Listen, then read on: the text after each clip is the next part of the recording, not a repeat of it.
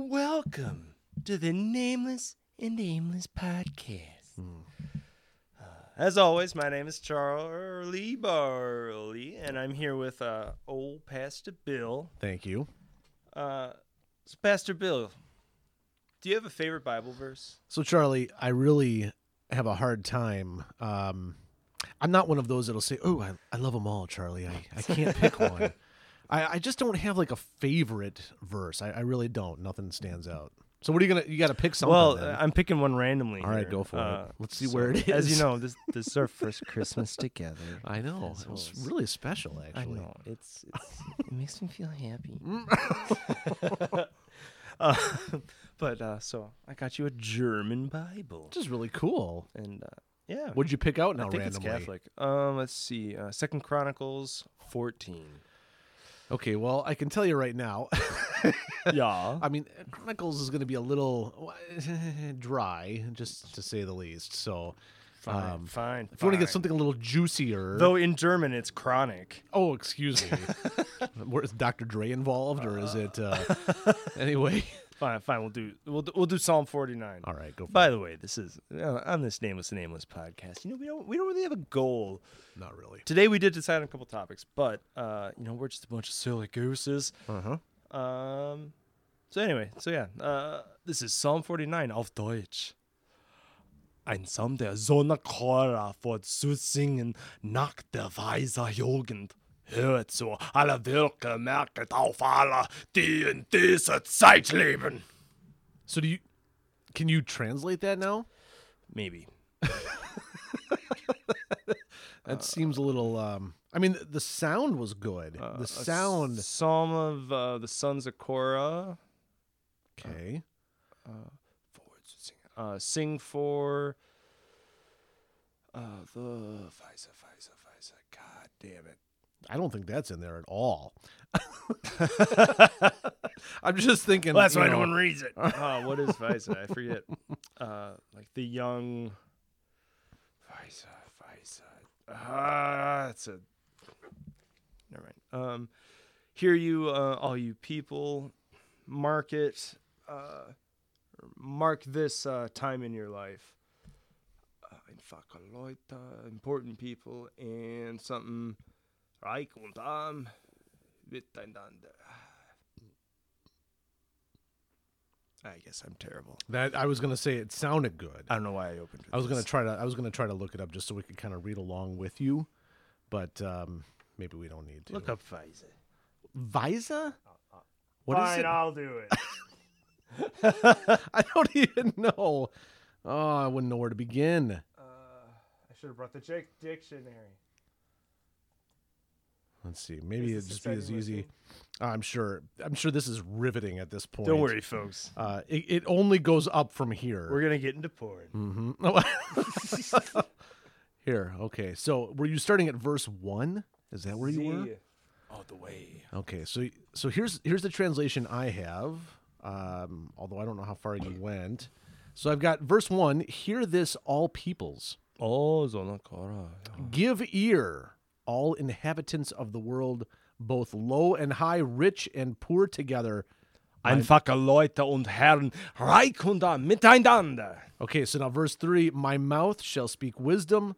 The meditation of my heart shall be understanding. Well, that's verse four in this one. Ah, okay, okay. And then verse 4 I will incline my ear to a proverb. I will solve my riddle to the music of the lyre. Mein Mund soll weiß, Weichschied reden und was mein Herz sagt, soll verständig sein. Hm. Ich will einem Spruch mein Ohr äh, neigen und mein Rätselwort kundtun beim Klang der Harfe. Mhm, mhm, mhm, it sounds poetic. It goes on to though say, Why should I fear in times of trouble when the iniquity of those who cheat me surrounds me, those who trust in their wealth and boast of the abundance of their riches? Truly, no man can ransom another or give to God the price of his life, for the ransom of their life is costly and can never suffice, that he should live on forever and never see the pit. That takes us all the way to verse 9.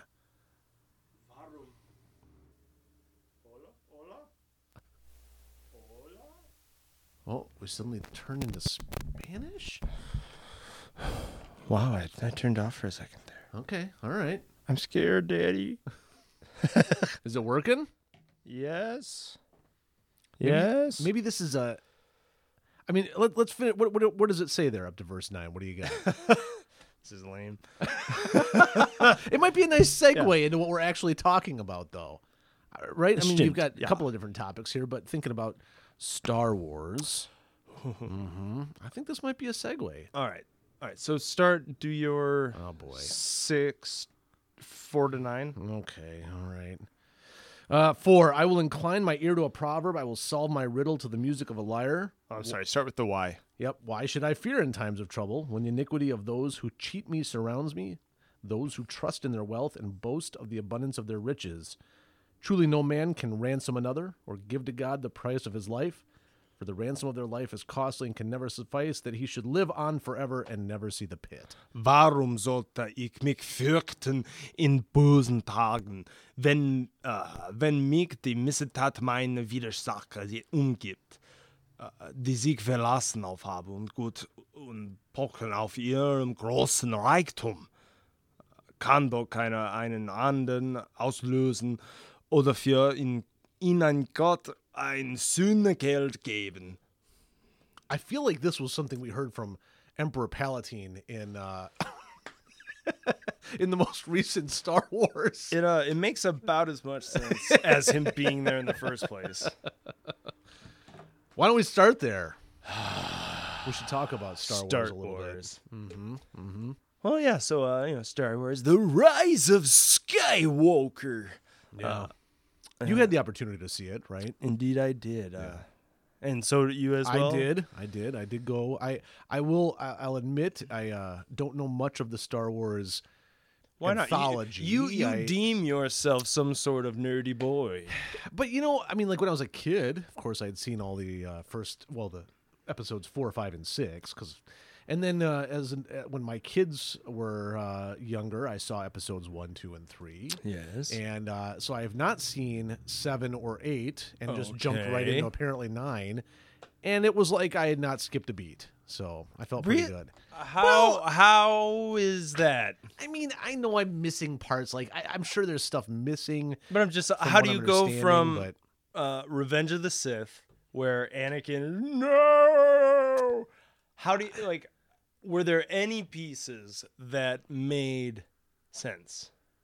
I, I'm I not. mean, I'm not saying things you recognize. I mean, there were characters. Obviously, I'm like, who's Finn, and why is he here, and why does anybody care about him, and why is he in love with this Rey person, and all that. I mean, there was stuff I didn't understand there. Yeah. Um, but I mean, Chewbacca, they referenced him being 250 years old and all that. So I mean, that kind of all makes like I get all that stuff.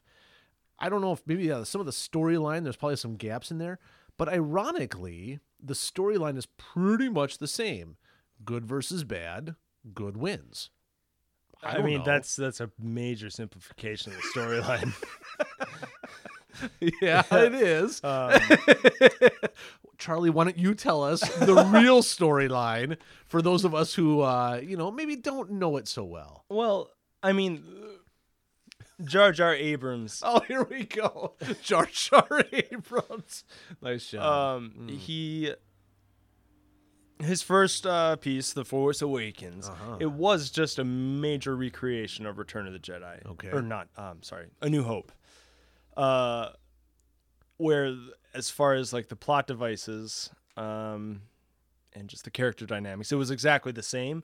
Uh, but this time, instead of having an empire around you that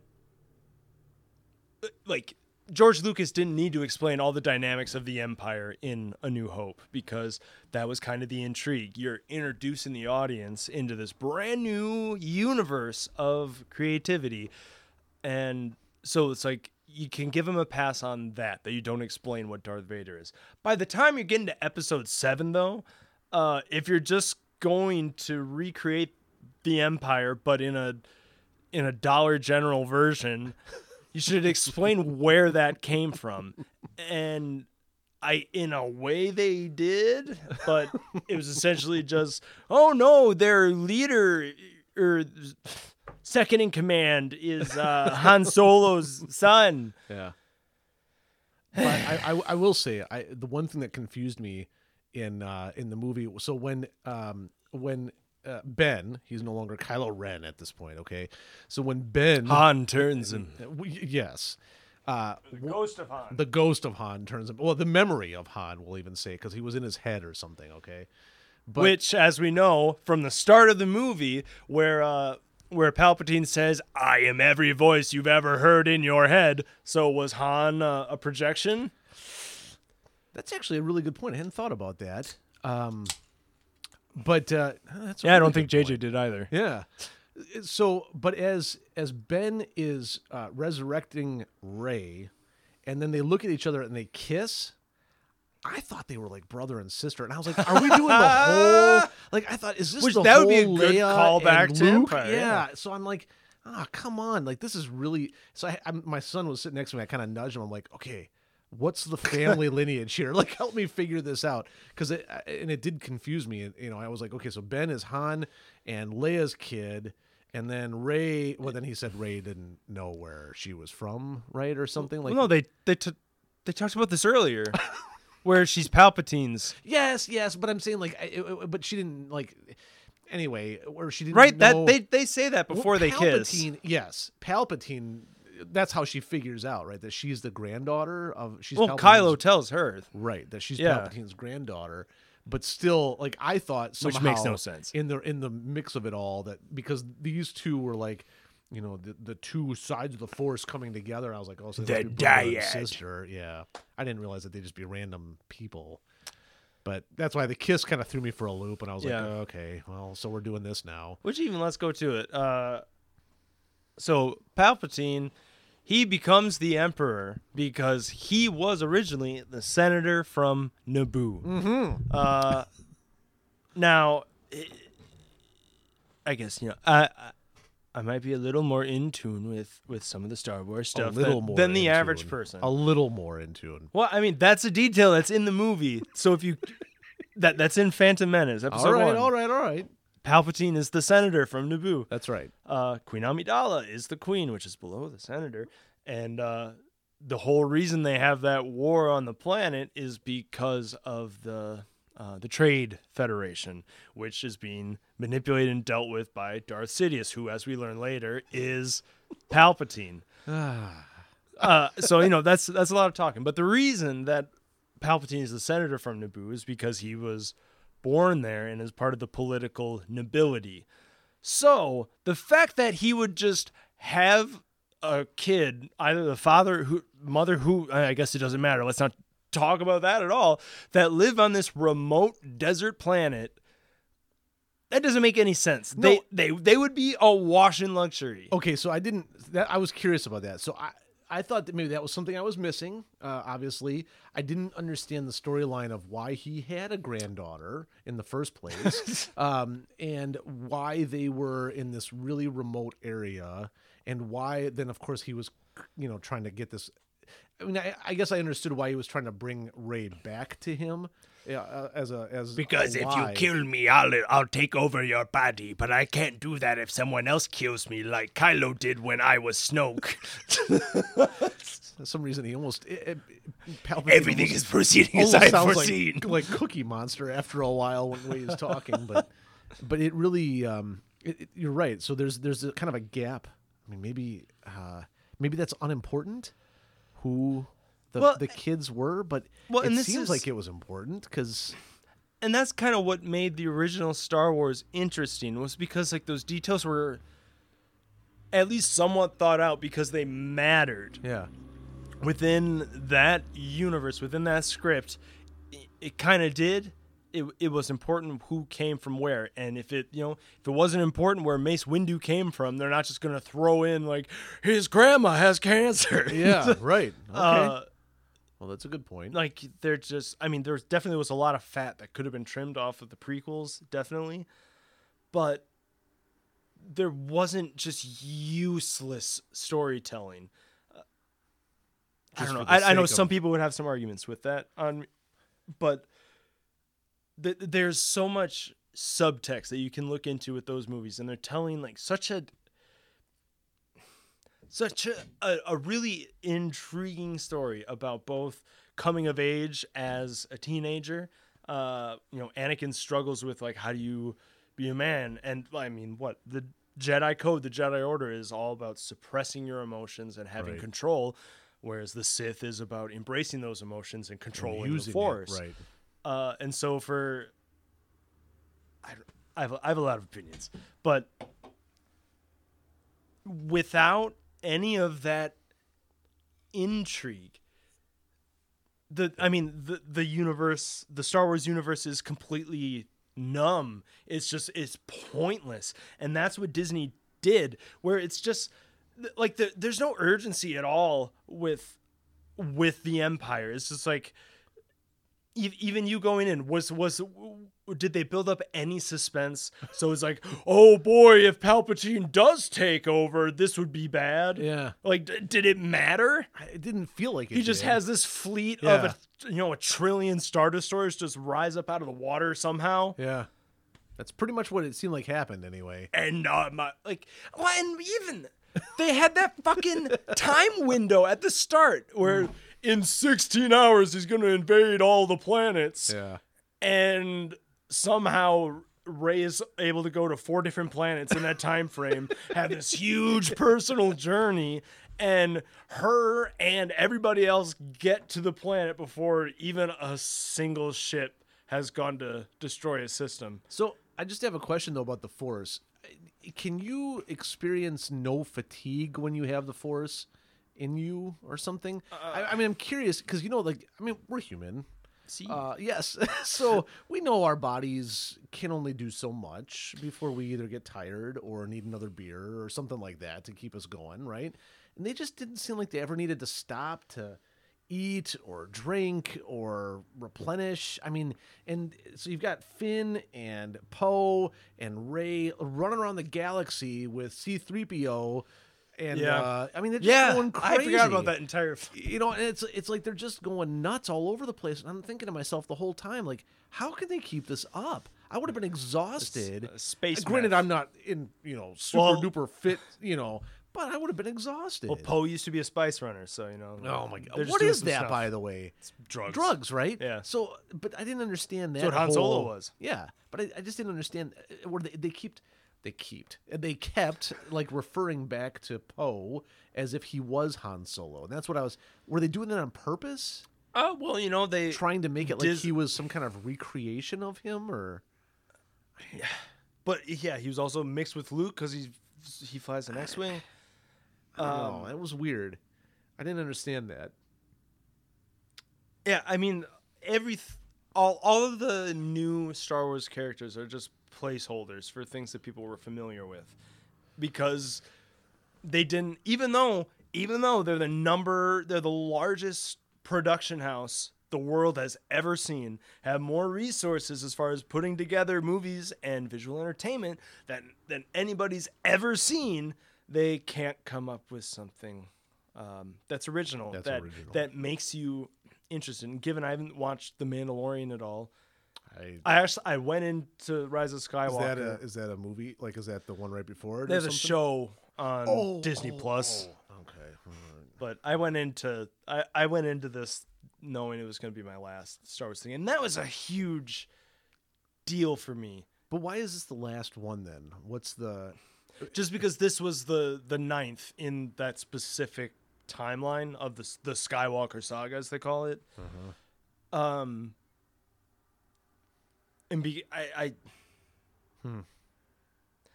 I loved that universe so much, and I know this is this is insane, but wh- when Disney bought it, they uh, one of the first things that they did was say that all of the expanded universe, which was all of the novels, the games, um, comic books, all of that, none of that is canon. Which, in a way, I can understand because why would you want to bring all of that on? But now, like the way things have gone, is such a harbinger of what was going to happen, and just uh, symbolically, I think what it means to Star Wars as uh, a vital piece of American culture. Right. Because George Lucas he allowed people. oh, bunch of hoodlums outside the door. uh, he obviously he created his own uh, thing, his own universe. Yeah. and he took chances as a director to get that movie in theaters in the first place. No one expected it to be as big as it was. And even though like he did retain the merchandising rights, and one of the things that he that he did was encouraged people to create within that universe, write books, make action figures, make uh, um, make different stories, like do adaptations, and so that's why, uh, like there's an entire culture of remakes of the movies or like recuts of the prequels. So like, I think this would be better. I think this would be better, and they're it they're pretty fascinating. They like they do make they're each interesting in their own way Sure. uh, there's you know hundreds if not thousands of different novels that are spin-offs or like different storylines that explain certain parts and lucasfilm lucasarts embraced those like when they were good he encouraged people to be creative and to use that strength and to build on something that they loved and Disney to just say like, "Well, no, we're better than all you losers. sitting in your basements. You're probably white." um, it's just so annoying. Well, it's like they, it is almost like they brought in their formula. You know, it's Yeah. like whatever their formula is, they just brought Wh- it in. which is just nostalgia. yeah. and like they could have accomplished the same exact things if they had just taken I don't know, let's say the Thrawn trilogy by Timothy Zahn, because he starts exactly at the same point uh, in the Empire as, or I guess he starts a little earlier. Um, but you can make some small adaptations to adopting that into a screenplay, and not only would you get the exact same crowd who's like, "Oh, uh, I remember this. This is fun, Yeah. but I don't really care about any of the rules of it." Right. and you would also bring in people who really deeply appreciate what that universe means sure. and do it justice artistically yet they spent more money and made a far inferior product by i don't know just hubris of Yeah. we know I, and, and it's just so I think when you and I were talking about this, this is one of the struggles I know I had. I mean, as a kid, of course, I mean, certain characters were the reason, you know, that you would watch it, you know, and, and, and or that you identified it, I guess I should say. So Luke Skywalker and, and Princess Leia and Han Solo. And seeing them come back to life in a sense in this film was a little bizarre for me. Um, I I really had a hard time with uh, Leia being a Jedi Master suddenly. yeah Uh, that did make sense that kind of just seemed like it came out of i mean i'll say left field but i think it was even further away than that i mean it was it just came out of nowhere It was a UFO. and yeah it just dropped down uh, who else so then you've got well and like you and i were saying i mean luke it, it kind of made sense that he came back as ghost jedi you know that that was cool uh, except then uh, one of the weird inconsistencies he could actually pick up a lightsaber yep so why then didn't the other ghost Jedi's come out and actually help Rey? Except that, of course, well, you're, we're all in you, Rey. We're all with you, Rey. Well, which but I now don't we're know. gonna kill you, Rey. And I mean, come on, It- it's like that's uh, help her fight if that's the case. Which you and, and then even because I think maybe people would argue that, that that the suggestion is that the Force or like whatever, one thing or what? and so the Jedi were using that against Palpatine because he said he is all the Sith. Which man, I mean, let's just do a sideaway here. Wasn't it such a great interaction with "I am all the Sith, I'm all the I'm Jedi." all the Jedi. oh no! now you blow up and die, even though Ah, 10 minutes ago, you said if I killed you, you'd invade my body and rule the entire galaxy. exactly. But I killed you, so now you're. Dead. Ah, I know. God! I know it was that was weird. And then it was also so when we go back to Han Solo too, you know, when he somehow converts uh Kylo Ren back to Ben By being, a, miraculously. by being a nice dad. I mean, I, and but even there, I'm looking at Han Solo. I'm like, okay, so this this. I mean, at this point, he'd have to be in it. I mean, I know he's So Kylo dead. had killed him. Right, but I'm just saying, like at this point, though, I'm looking at his age, right? Harrison Ford as an actor in his 70s, I- I maybe early 70s, late 60s, and I'm not like, that much of a nerd. I well, but I'm like, this just feels wrong, right? It doesn't feel. There's not this father son bond. They didn't build that up at all. It just kind of, here's your dad. You know, Yeah, he's and it- trying to convince you to be your yourself again, and It wouldn't have been any better had you seen Force Awakens because Yeah. it was pretty much that. Like the conversation they had there, not verbatim, but very, very identical to what they did in Force Awakens before, uh, before Kylo ignited his lightsaber and Han slowly walked into it. so why did why did Kylo kill his dad in the first place? What well, he was he was trying to prove himself to Grand or Supreme Leader Snoke. oh, who Palpatine cloned and was using as a puppet, and that Kylo killed in the last one, but then Palpatine didn't invade Kylo's body to rule the galaxy with this massive. some of this will give me a headache just thinking about trying to see. I can't go that far into it, but but the uh, so okay, so Kylo kills his dad um, to prove himself. His dad then comes back, shows him some kind of grace or mercy because he's still his dad. You know, I just don't he know. was a deadbeat dad, though. well, but that's what I'm wondering because that does seem to be kind of the underlying part of that. Um, as as they're having as they're having this one-sided discussion, and Kylo says, "You're just a memory," you know. And that so the underlying current is basically not that what's looking at him face to face is you're just a memory, but rather quite literally You're like- he's just a memory. You know. I'm insane. Yeah. So I, I didn't I really could have I could have done without that. I could have done without um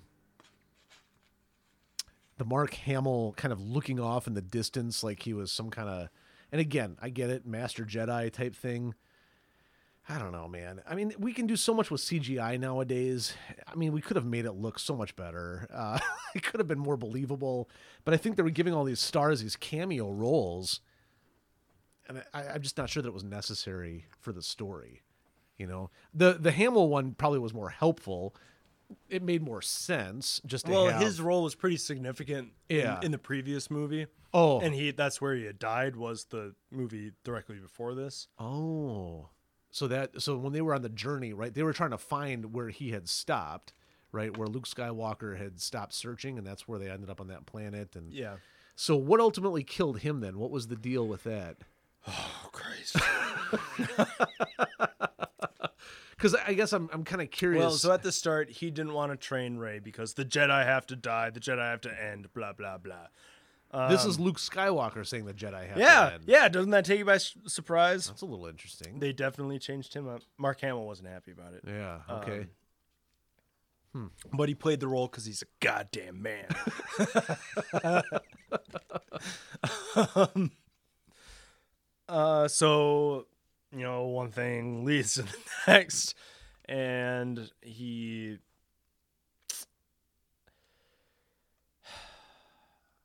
So the resistance ends up being like trapped in a base that looks a lot like Hoth okay and it's all white like Hoth, but conveniently they have a guy in the trench go, Salt. Literally. okay And it's very much like that. And then, uh, so then they have this fleet of AT-AT walkers, ATSTs, and um,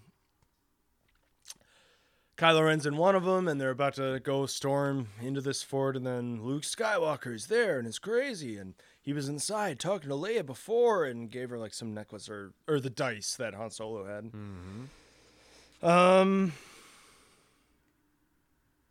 Anyway, he fights Kylo Ren because all the the fleet of walkers shot down at him and he was still there and you know brushed off his shoulder. Yeah. And so then Kylo goes down to fight him and um Does Kylo kill him too? No. Oh. They they have a lightsaber battle Uh-huh. in which the lightsabers never touch each other. Why the force Luke- is too powerful or Luke just evades him oh And then we find out that Luke's not actually there.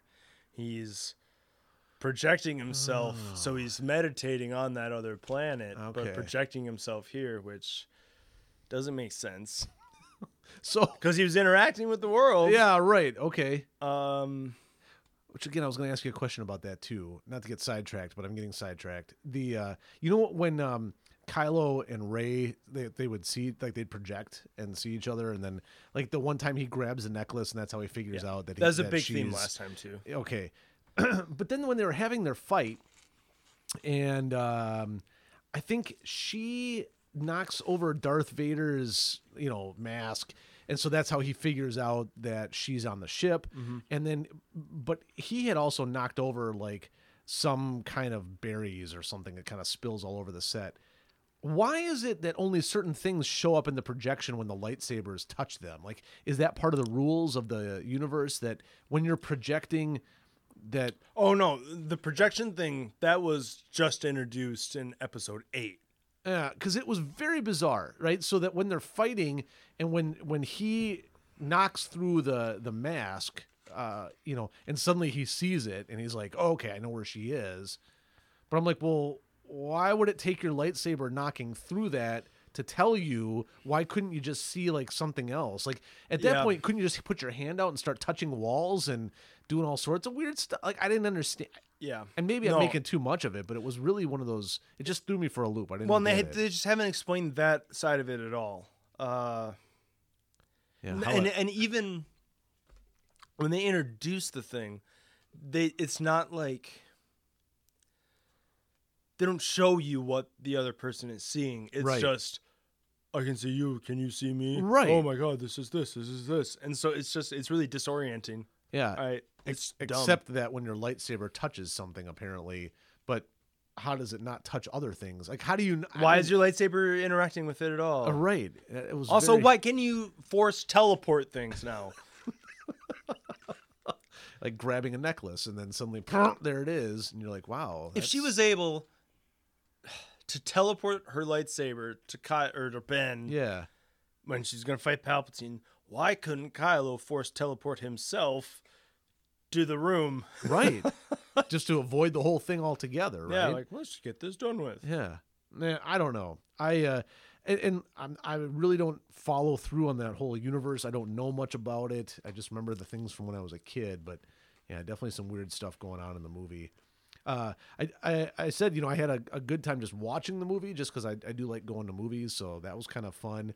And uh, as far as being PG 13, it was actually almost PG 13. Like it just, it wasn't one of those PG 13 where they push it and push it and push it and just show you half a nipple or something like that. You know, it was like, no, no, this is actually PG 13. It was kind of cool. Um, so that was, that was kind of nice, you know. But other than that, uh, yeah, I'd be okay if they just don't make any more. Like I, I'm, I'm okay with that. I'm kind of, I'm sorry. I know this is your universe, but Well, I'm kind of okay. the way I've been uh, justifying it is like I had to, I had to be a witness in order to indict the crime. That's there it is. So, so what do you think the chances are of Disney um, doing some kind of a spin-off TV? You know, I, I was talking about that Jannah character. You know how mm. Lando's like, "Where are you from?" I don't know. Let's find out. And then Which I have Yeah. to comment on. Billy Dee Williams, if you're listening, and- wow, and you you're need- setting the bar real high, by and- the way. and if you need like if you need help covering your rent, yeah. Which it seems like you probably do, uh, I'm so sorry. this world has done you wrong. Colt 45 does the job the every time, whatever it is. Oh, he should not have been in it either. Let's find out. he was. He was so happy to say that. He was so excited. I was like, my God, what is? Why do you care? Like, what is this? You you You you literally were just like, "Hey, how's it going? I'm good. great. Yeah. and then when they're asking him to join the mission, oh, my flying days are over. I'm thinking they should be over. I mean, he's. I mean, when you think about who all uh, the people that he's been with, well, they're all gone. You know, they're all passed on, and yeah, it's probably time for him to hang up the cape. God, I hope know? he. I I hope to God he was doing it like as a troll. Like Maybe. Disney asked him to do it. It's like, yes, I, I will. And then just every single take, just, Gosh. just insane. Let's find out. Thanks, Lando. But and I guess the moment that Jannah and oh, I guess to answer your question, uh, they probably will try to do some versus all black, like Black Panther meets Star Wars. I won't watch it. It will though. be though. It will It'll be, all on something like Disney. Plus, where you have to subscribe to watch anything at all, Yeah, and because Disney owns everything. Yeah. Uh, Also true. but then I thought it was just so shoehorned in, like uh, her and Finn having that moment it of like, "Wow, we were both Star Wars when we gave it up. Why'd that you do it?" also really Just a feeling. That's what the Force is. All right, let's move on. Also, one last thing I need to, I, I just need to ask about, by the way. Speaking of those two, because now I'm thinking about the battle scene, right? The final battle scene. And they're trying to aim these cannons up at the uh, deck, the control deck, and all that stuff. I suddenly started thinking I- on all of these planets, the atmospheric conditions must just be the same everywhere, right? So you, you've got, I mean, there are no, I mean, for what we know of our universe uh, and and the different planets that we have and stuff like that, I mean, there's wild variances in gravitational force, um, the atmospheric conditions, and all these. and how many planets have life? That's right. And so now suddenly though, even this planet, I can't. What was the name of it? it was Exegol. Ex. I was gonna. I knew it was Exo something, but they um. So when they get there, but none of them ever have to wear helmets. They never, and even though they're high up in the air, they never have any problems breathing. Right. So apparently the laws of oxygen elevate. I mean, it's incredible. They they are just. They don't get tired. They don't need food. They don't need water. they have no problems breathing. Every planet is good for this. I don't know. I mean, it's it's a um, uh, to me, it's it's almost like a slap in the face for common sense of how every other Of what mean, fiction is fun, right. I mean, think about all the. I grew up watching a lot of Star Trek: Next Generation or all Yeah. this. I mean, in, in, in, in, in every episode, every situation and scenario, the reason you have a crew. They have to tell you as much as they can tell you before you even think about beaming Mm-hmm. down on the planet, and and forget about beaming. You know, I mean, they actually had difficulties beaming and stuff like that. I mean, they they couldn't just do it all the time, but you had to know what the conditions were like and whether it could support life and stuff like that, and how to inoculate yourself and yeah. I mean, they had all sorts of wild things. And I feel like with this particular one, they just said, eh, who cares? None of that really matters. We're just going to keep flinging them out there and they'll just fight. I guess I guess in a way, Star Wars is kind of notorious for that. Because, I mean, what's the point of the stormtroopers wearing what they wear if nobody else has to wear that stuff? I mean, it just seems like it's a bulky. Well, it's armor. Okay, maybe. Supposedly. Although one shot. They're shot, the only ones who I mean, die. even- I was gonna say because even if it is armor, I mean, in this battle sequence, once again, Poe and Finn are miraculous shooters, and they were nailing these guys one shot, one shot, one shot. So all that armor sucks. So you would think that the Empire, right, that they would figure that out. I mean, just stop making them wear the armor if that's the case. I- now, look, I know that's kind of ridiculous because that's they need to have it for otherwise they wouldn't be stormtroopers and well, but know. they they don't even need the stormtroopers anymore. Like you, I mean, you're right. Uh, there could be some other uniform, but it's just like, can they really should move past that entire? Th- uh, the That- theme, right? yeah, because you can only be useless so many times. Right. Yeah, I think that's kind of what I, I- that's the sense I got. It's like it's almost time to move on. We got to stop. We're beating this horse. It's dead. Leave it alone. Just move on. George Lucas, I'm I will always give him credit because with the prequels, like he did take it to another level. Like he introduced new Yeah. factors, and I guess there there obviously there are certain things I, w- I didn't appreciate at the time uh, that Disney has made me go back and reconsider. Yeah. and it was mainly that he took risk. He- I I don't know. Let's like because the entire storyline is uh, Anakin having to suppress his human emotions in order to become a Jedi. Uh, meanwhile, they're fighting robots, which notoriously don't have human emotions. They're Yep. programmable; they can do that. Um, and in the end, it ends up being Anakin as a fusion of man and machine, anyway. Right. Uh, But it's also this broad story of political dissent of and just like questioning like okay what what is freedom what is a republic if the only thing we that really that matters that we see of it is just this huge arena of people shouting that's what decides things But that was that was a significant piece that was missing from this film. There was no I think you you were talking about this just earlier. There was no real reason for the empire to exist, right? It wasn't For the um, Republic? For uh yes. Well, no oh i see what you're saying like there was actually Yeah. no because I mean really we have to save these planets that we haven't talked about or shown at all Yeah, you know, but I mean, even for the, um, I mean, there wasn't this political part to it. There wasn't Yeah. any of that anymore. It was just raw fighting. just there Yeah, i'm the true emperor but what is? I mean, who cares? Yeah. Because there's nobody else he's fighting against. well but neither does the resistance Poe And- and, and- all these other uh, wahoos, And then right? Lando gets all those cargo ships. which somehow again miraculously outgun you know entire an entire. Fleet. We only have to take down one of them. Oh, this the the most destructive fleet ever is controlled by one ship. I mean, I just find it hard to believe that they didn't have some sort of like. Per- well, anyway, whatever. Yeah, I'm like I don't know. Maybe every ship can control itself, and that's why they have captains on every one of them. I just don't understand it all. Um, the more we talk about it, the more I wish I kind of hadn't seen it now. well, hey, I have. I can give you the previous two, so you can hate those as well. it's all right. I swear I must have seen one of those though, because it was a few years ago. I, I know I saw one of those, uh, but uh, it also shows you how it just wasn't memorable. Like I couldn't really follow along. You know, I, I, I'm getting old enough that I'm to the point where, you know, the trilogy is okay. Now we've got six. Now we've got nine movies. The Marvel thing, I gave up on that a long time ago. When I saw, eh, uh, was it Endgame? probably that made me wish I had seen all the ones that led up to it. Because like I I will say that was that was a great movie. But th- is that the one where he uh, gets all the stones and then does the snap and everyone d- and, and people dies. start like yeah I That- mean, that was pretty powerful. Yeah, though, and though just the way they were able to tie everything into itself, and then it's just okay. Well, maybe all of these movies, all these different universes were Thanos controlling it from Yeah. the from the get go. Right. Uh, I thought that was. So it, did- it made me wish I I had watched them all. But did did you see Captain Marvel? I did you not. see it?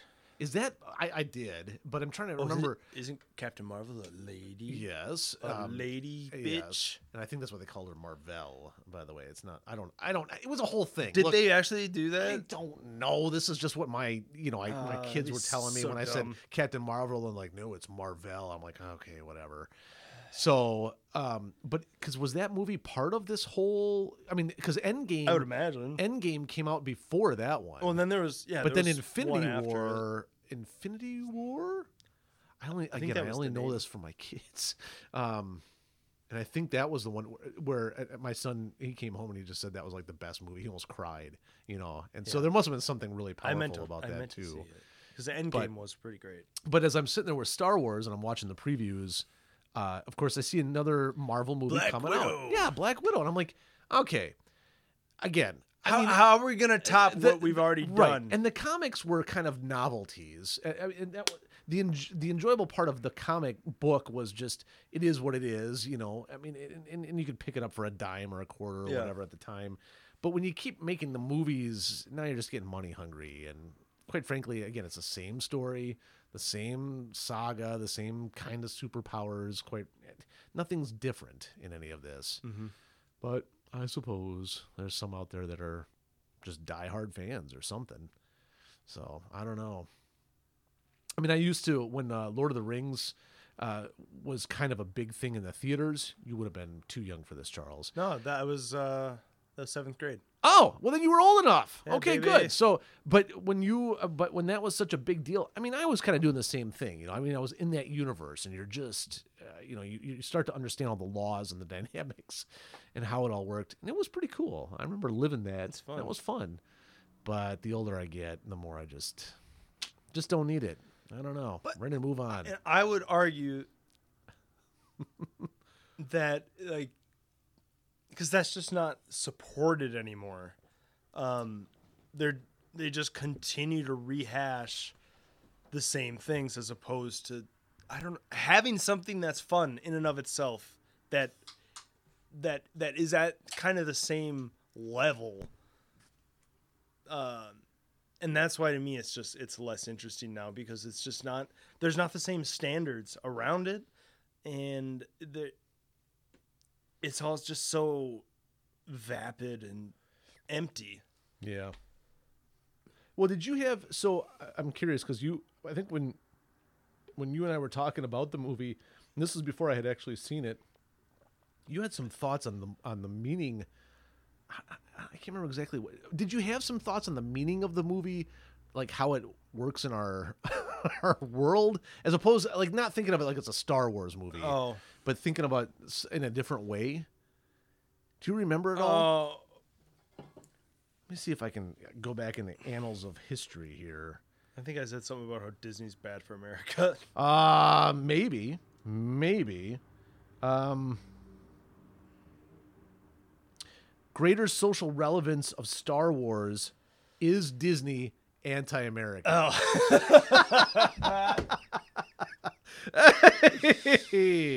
um, well, yeah. I mean, I think kind of a lot of the same. For a lot of the same uh, reasons, I think we've already talked about. Like, I think Star Wars was generally good for culture and for society because it, in a lot of ways, it was a, in both of the time frames that the separate um, that the separate original trilogies were released, mm-hmm. it was a pretty cogent mirror on America itself. Because first one's released in '77, Right? Lots of stuff tail end of the on. Vietnam War. Uh-huh. Um, or wait, were we out by then? '75 we get out.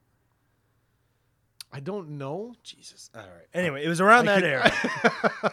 uh, I'm not sure how they ever even classify out anymore because we can say we're out of Afghanistan and yet there's still troops, you know, sitting around. So anyway, Yeah, yeah. Um, but it, what what was great about the original trilogy was that it showed resistance is meaningful. That when that empire is bad in and of itself because it gives no wiggle room. There's no method for what is what is morally right. No way to even explore that thought because the power structure makes you go one way or another, and that intrinsically is bad. And so the resistance there, uh, or I think it was good societally for the message to be that resistance is good, but it's ultimately futile if there's no maturation along the way, if there's no grounding to why you're resisting. You have to understand, uh, like you have to have morals that you're fighting for uh, before you're fighting against something. Because It's a good otherwise, perspective. otherwise you're fighting. oh, just kind of banging against the wall, right? Yeah. Sure. Uh, Or throwing a temper tantrum or whatever you want to call it. Yeah. Mhm. yeah.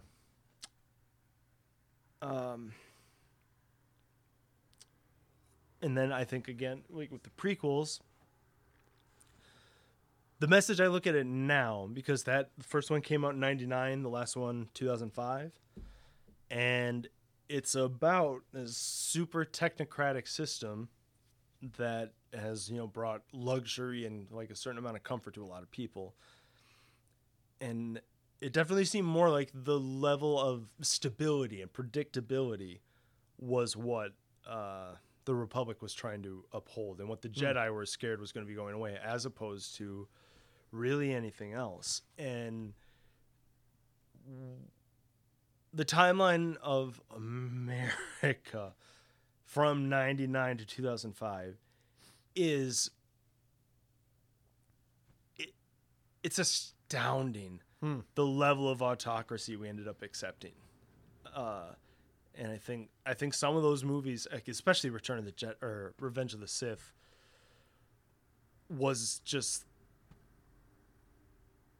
it was saying like you know you'll do a lot of things in the name of security. You'll do a lot of things uh, without questioning um, what your leader is saying is a threat. Uh, So- because you don't want to give up your comfort. Right. And as Yoda says, it's like you have to train yourself uh, to learn to let go of everything that you fear to lose because fear just leads to hate, which leads to, uh, to the dark side. Yet, in an ironic way, that's what the that's what happened to the Jedi because they were afraid to lose the Republic, and in a way, they helped that, or they helped holding Palpatine's on. quest anyway Holding on too tight, maybe. by not questioning like oh we have this whole army that was made of clones and there's all this shade we don't really know who placed the order we didn't even know it was here but now at the perfect time we're putting them in the battlefield against an army that is led by the that is led by the Sith Lord who is also our supreme chancellor mm-hmm. that we can't question or anything hmm.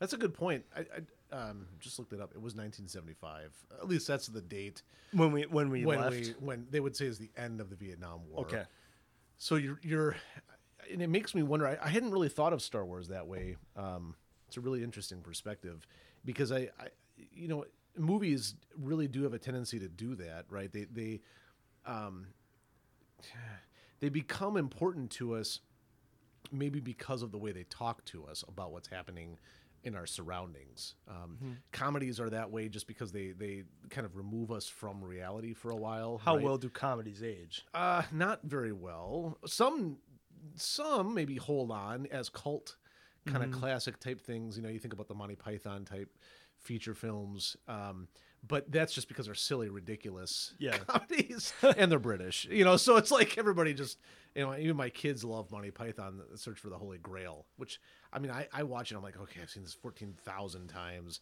I cannot listen to clapping coconuts anymore, uh, and think that it's funny. go on dear Patsy Yeah, and my wife, you know, always, uh, uh, God bless her heart, always quoting the uh, watery tart, you know, throwing a so- or how do they some water, and it's like, okay, yeah, I get it, the lines in the movie. Well, anyway, so some of that maybe, uh, or or I- maybe that was one of my reasons too of always liking John Candy films, uh, Steve Martin.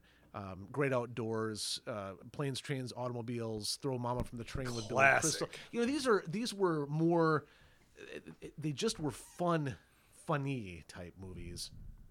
Um, but then you have other ones like Star Wars and uh, some of these where they they probably do speak to the culture a bit better and really help draw certain things out. I, I, I had never really considered why they would have started with episodes four, five, and six as being, you know, when I was a kid, I just thought that was Star Wars. yeah Uh, and then as an adult, and they were like, "Oh, they're releasing these prequels." I went, "Oh, well, you know, are, are are they? Did somebody rewrite?" And they're like, "No, this has always just been part of the story." Blew my mind. I had no idea that Star Wars had a whole thing.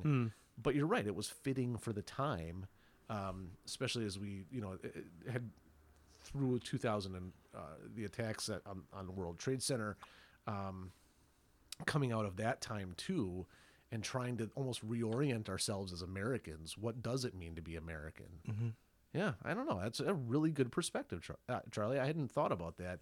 Um, and then even for these three, though, so would you say that there's some sort of societal relevance Well, that's why I think these? that's why I think the last? third one is just absolutely useless. so it's kind of an It's just, it's a approach. s- it's a spit in the face Okay. of what made him great because there's no like you know for the for the prequels George Lucas he brought in a f- several different professors one of them was at UWGB at the time on history uh, for the Senate because they wanted to model it after the Roman Senate so it was just like what was the procedure what was it based like what blah, blah, blah, blah, blah, blah. sure. And because part of Palpatine's thing is modeling Caesar, not giving up the emergency power. Right. Uh, And that's where like George Lucas like he he cared about humanity and human history and creativity and whether or not it was totally effective he was trying to put that into his into his films and that's why Star Wars was interesting because it I mean, think back to Reagan talking about like, well, you know, if there was there's a threat from an enemy alien force from outer space, you know, would any of these national divisions exist? Uh, prob- I don't. Maybe we we'd probably try to get the upper hand first, and then say, guys, we gotta get together. Uh, but ah, God, I don't even know what I was gonna say. Um, but with this, with the new universe, there's no. I mean, just transparently, th- they're not trying to make the audience feel anything. That they Right. there's no message that they're trying to tell. There's no significance to any of the characters. There's no subtext. There's nothing other than just what's on the screen, and that's what's just so offensive to me. So I was at uh, I was I was at uh, Costco the other night, and on their uh, in their electronics department, looking at different TVs that were there, and they had an advertisement that kept playing for, and it was like it wasn't for Star Wars, but it was it was a little girl. And she was running around. She thought she had the force because these new washer and dryers like had some kind of smart thing. So she thought she turned them on. And anyway, whatever. But I think to what you're so to your point, I think what's happening here, right? So she was probably, you know, like seven years old, six, seven Yeah. years old in that age range. And that was probably their target audience for these last three films is that young, you know, so they want the young girls, the young boys um, to just really latch on. That's Disney's approach all the time. They're like cigarettes. Yeah, exactly. so, you know, whereas uh, you're right about the other movies were definitely, while even as a kid, I could appreciate Star Wars, but the depth of it was lost on me as a kid. Yeah. So I didn't, in the first three uh, that I had seen, uh, you know, which would have been episodes four, five, and six, I didn't understand what it was doing at the time. I just watched them. I was like, "Oh, this is so cool!" Ewoks. You know, suddenly I'm like, you know, we everybody had Yep, loved yep. little Ewoks. You know, Yum, yum. or I had uh, I had stormtroopers riding, and I can't remember what those things were called. Those uh, The speeders. yes, you know, and I had a little speeder that I would just you know. Oh, cool. I, mean, I had that kind of stuff, but it wasn't it wasn't for any other reason than it was just something you had, you know. So I I, I think you hit the mark there. There's something that's lost in these last three episodes, um, so that they are basically just money machines more than actual societal influencers or, or cultural influencers or, or even offering Like cult- just cultural reflection. relevance. Yeah. exactly. But That's I- a really good point. And I guess I I didn't care too much about Star Wars up until end of middle school. Um I, I for a long time I wanted to be friends with like with the sport people, the jocks. Cuz I wanted to be in the NFL one day. Ooh, that's pretty high dreaming. I know, you know. And How uh, close did you get? I stopped playing football in ninth grade. but part of that Ah. was because of uh, you know I became or I befriended people that I wouldn't Yeah. have thought of otherwise, and I, I guess I'm not even sure why. Uh, but they were just funny, Yeah. and in in a way. I don't know. I, I, related a lot to just the, like the, the craziness and the silliness of, of them. So I just started sitting with them at lunch and just had a good time. And then they end after a while they ended up inviting me to play uh you know Dungeons and Dragons. Just got some for Christmas. oh babe. So this I got invited to play the Star Wars Ooh. version of it. Ooh. And Who so was your character? Do you remember? uh well we played this for years. Mm. because the end of this story is this would be nearly every weekend up until I graduated. Wow. Okay. Uh, That's a committed group of friends then. yeah, and Yeah. it it really was great because of that, uh, and it made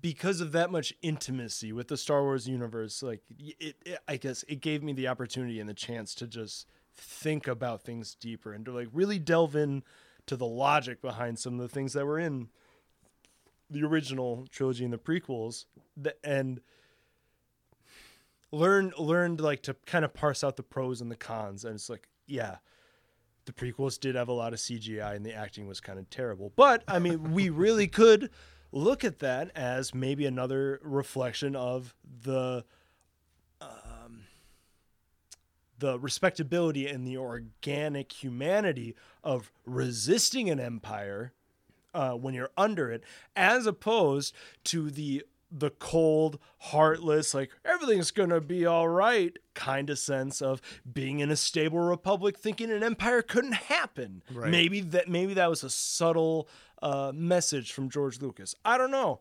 The guy's pretty amazing. He never said that, but it's like it's one way you could look at it. And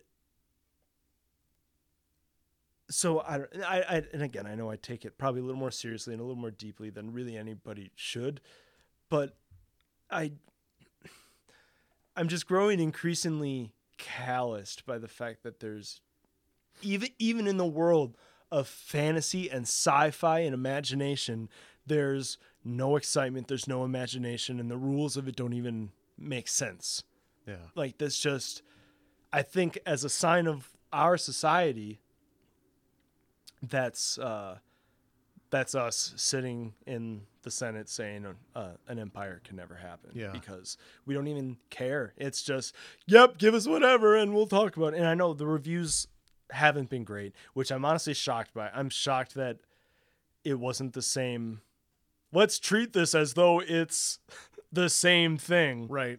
Right. whatever It made I- quite a I'm bit of money though, and I don't know why that's always the, you know, and that, I guess it's another thing I don't quite understand. In movie speak, that's like saying this is a great movie, right? When it makes quite a bit of money, but that's always that's not always the case. Yeah. I mean, time will tell, obviously, with different types of movies, whether or not they're actually good. Um, and, and if people have paid to see it, well, that's fine. It might just not be anything else out there Yeah. at the time, you know. But I'm sure there was a lot of high hope for this particular movie.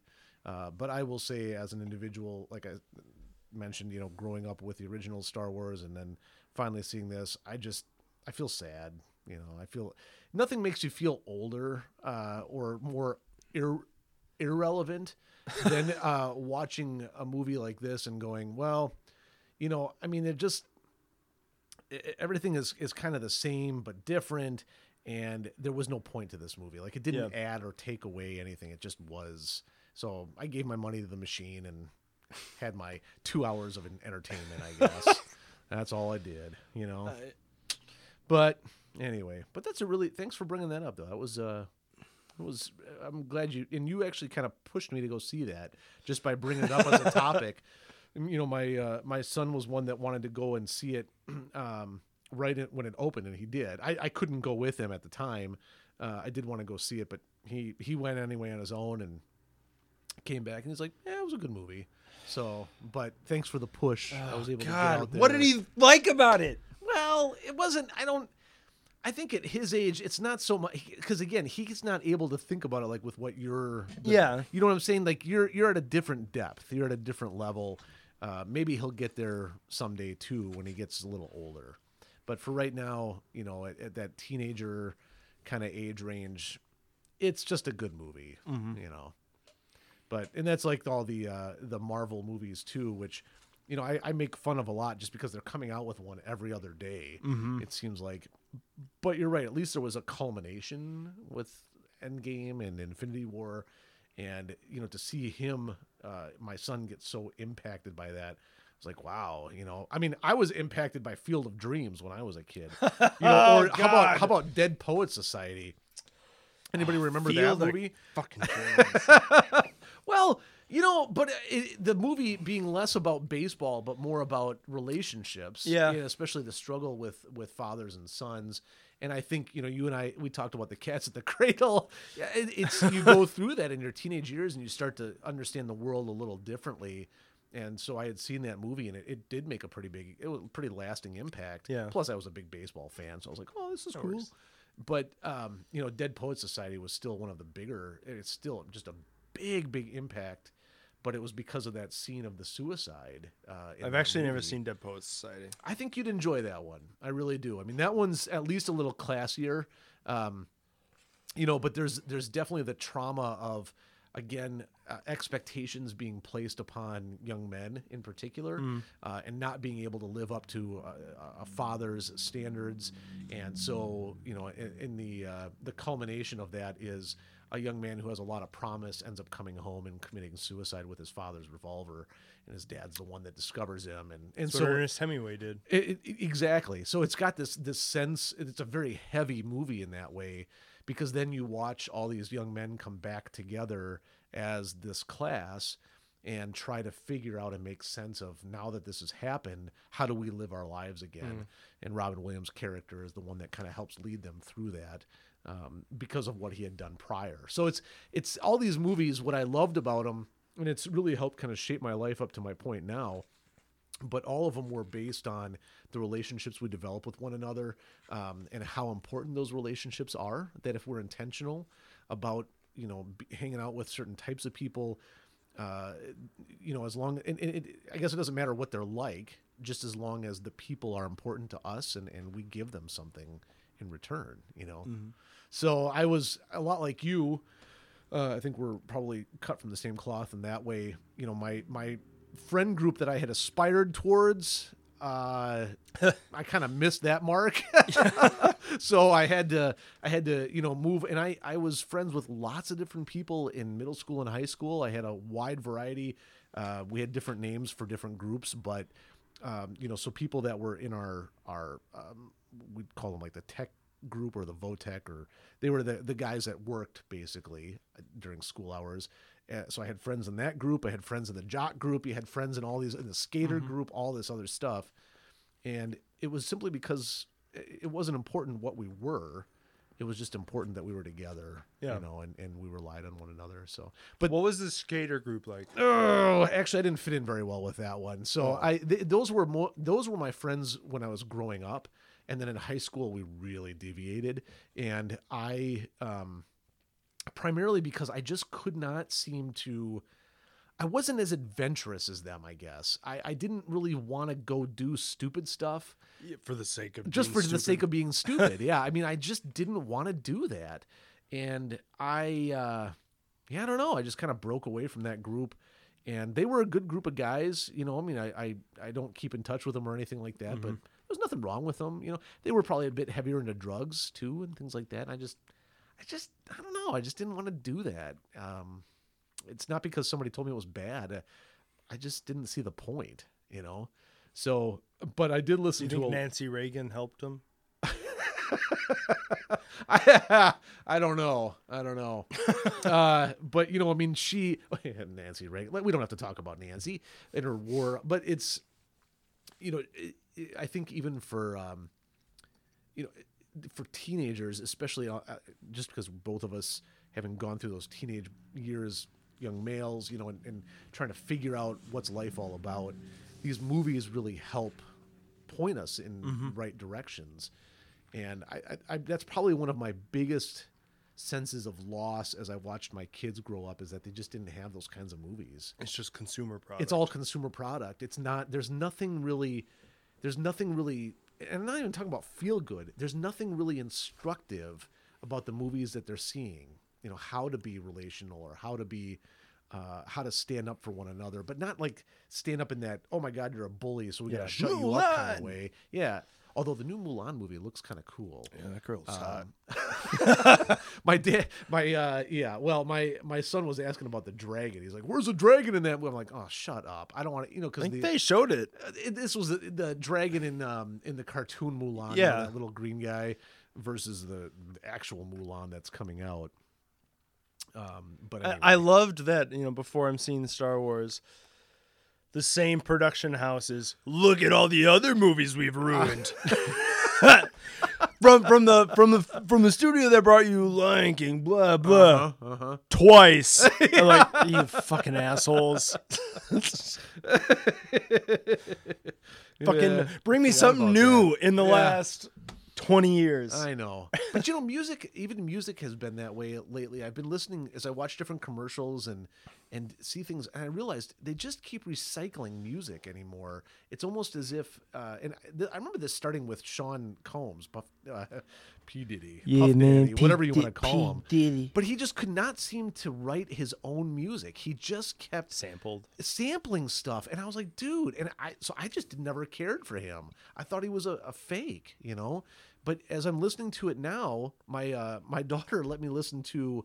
Uh, it was uh, Lord, is her name Lords, Oh, and she did a cover of "Everybody Wants to Rule the World." You know, that song. Even the though, because her only song is "I Want to Be Your Ruler." I guess I don't know, but she she does it in this real dark kind of like, ooh, everybody, you know, and and I, Which in to my- itself, that is kind of an interesting take. oh if no, it- if they yeah, do it well. had no problem with Yeah. that part of it. But I just said to my daughter, I was like, can they just write their own song? Like, can't anybody just do something on their own anymore? Does it have to be taking this song and putting it to new music or a new beat or whatever? Like, Well, but ah, where the, the, the the main avenue for getting scared. for artists to uh, gain any kind of prominence or like to, for, for for their work to be appreciated is through Spotify or iTunes. know, It's not through the record houses anymore. So No. what and all the funding or the the money that you get when you're on those platforms is obviously the amount of listens that you have or how much you shared or whatever. So how do you do that other than just recreate things that people already know so people look into it? Uh, That's a good point, but it still sucks. you know, I, I agree. I mean, I, I- just I just miss And it's I, like You know- the, the gatekeepers wasn't fantastic, but it allowed there. It, it, it made there be something like I I think I said this before. It made there something to rebel against. Right. So. Yeah, sure. On the radio, there would be mostly all the same shit, but there were uh, alternative stations right. that I don't know, and even just record stores. Um, I've heard Louis C.K. of all people talk about this once, and it with record stores and bookstores. That those were the outlets where culture really could grow because it, it's like That's a uh, good point. Oh crap, Ziggy Stardust. Is that it? Could be. Does that name ring a bell? Ziggy does. just if I if I I think this might be He might have a used little out of my wheelhouse. Yeah. But Anyway, he used some example, and I think ZZ Top was part of it. Maybe Led Zeppelin too, where you know it wasn't just they were on the radio suddenly because that's not really the way it worked back then. But it was, you know, there'd be a. Like the the record store owner who you know he owns the record store because he likes music, so he's listening to all this stuff all the time. And so, Ziggy Pop, that's what it was. And so then you know you listen to this, be like, oh wow, this is really kind of out there. This is kind of cool and then uh, you know just be you know some guy some kid coming in and then the record store would be like hey you know i've seen you in here a few times you kind of do this you I, I think you like this music you might want to give this a shot Yeah. Like, yeah all right old man screw you and then he puts it in and he's like oh my god it's amazing and that that happens in multiple places all across the country and eventually uh, Ziggy Pop is all over the radio and is doing Sure. a national tour yeah. and now that it's i guess i don't even know what it is anymore I know it's been commercialized almost to a, a, a disgusting level. Um, you know, so that all of these stars, whereas maybe before they were still being created it's just we're told they're a star Right, exactly. so uh, we just got through the holiday season. You know that song "Santa Baby." Oh, yeah. Santa Baby. i'm a whore and i'll Da, da, suck your cock for candy da, da. So I'm listening to these songs one night, and uh, I thought, you know, I don't actually know who sings these songs. And I looked at uh, on Spotify, of course, of all places, as I'm listening to all this, and I looked at the uh, what would have been the record, you know, cover, and it was a young African American woman singing the song. I thought, and i immediately said "Stop!" no, but I actually, I, but the thought crossed my mind. I said, this is unusual, right? That's not who I would have thought of. First of all, that was singing this song. Second of all, why does she want a 54 convertible? First and that's the other part too is that you look at her and you go she's a very unassuming individual you know? She really i don't think she was known for much more besides that. If she was i don't know what other songs she would have been known for um, but this clearly was one of her her bigger hits. Um, and she wasn't you know I, I hate to say she was not unattractive. That's not what I mean, but she was not produced the way that especially our female musicians right now are being and male too but Yeah. are being like overly produced visually right they just you never know really what they look like because they have so much crap on it's fake stuff Yeah. you never know what you're looking at Oil. and it just it just i don't know it just shocked me i guess maybe surprised me that that's who was actually singing the song and it, and it, it always harkens back to that that 80s song video killed the radio star that there really is some truth to that you know that the minute we were able to actually see who these artists were suddenly the radio star is gone because now we have to have an attractive singer Yeah. as well as somebody that sounds good Well- and actually what they sound like is quite is kind of Irrelevant. secondary right because we can auto tune that crap and we can make them sound however we want them to Mm-hmm. sound they don't even have to be talented they just have to be able to dance You know how Britney Stars got famous? Britney Spears. Britney Stars. that's all right i knew Um, you were talking about The record company had the album all written and the backing music and everything produced. And uh, they went to a mall in Arkansas and found pretty girls and auditioned them. i mean that doesn't seem right does it no. it just feels weird you know so i guess i that's the one big lament i have because that i think carries over wildly into the movie industry right now too it's really hard to find a good movie i i, I really have I'll say Joker was was amazing. i haven't seen that i was afraid to go see that for some reason i don't in the in the same way for like social commentary. Yeah. It was it was beautiful. did you see um did you see it chapter two by chance No. I mean, I actually appreciated. I mean, I've always appreciated Stephen King's writings. I, I've been reading him since I was in middle school, um, and I just, you know, seeing that come to life was kind of cool. Seeing it in chapter one was kind of cool too. And, Didn't they make a movie in like the nineties? Yeah, but it wasn't the same kind of creep level as this. This was definitely creepier. Uh, so, Yeah. you know, and definitely scarier. Um, but, Wasn't Pennywise he was more like the fear of the clown wasn't seeing him. right. So like in in uh, in um i guess in even in the book there's a lot between the lines going on from what i remember and the same thing with the original movie. In the the the one that i saw recently chapter well chapters one and two it's much more like graphic. Like you actually see him eating people and stuff like that. So Okay. kind of weird. But you know, and even the new pet sematary movie i did not like that either that was horrible Oh, I, I loved the the original movie of the Pet Sematary. Right. So the That original movie, the book, all that stuff. like you, like you saying, that was instructive. but right, and, and it was I think for uh, you know, and at the time, you know, Stephen King was a hot writer. You know, was coming out of his his seventies, eighties, you know, and then just had these blow up successes. I don't wanna get buried.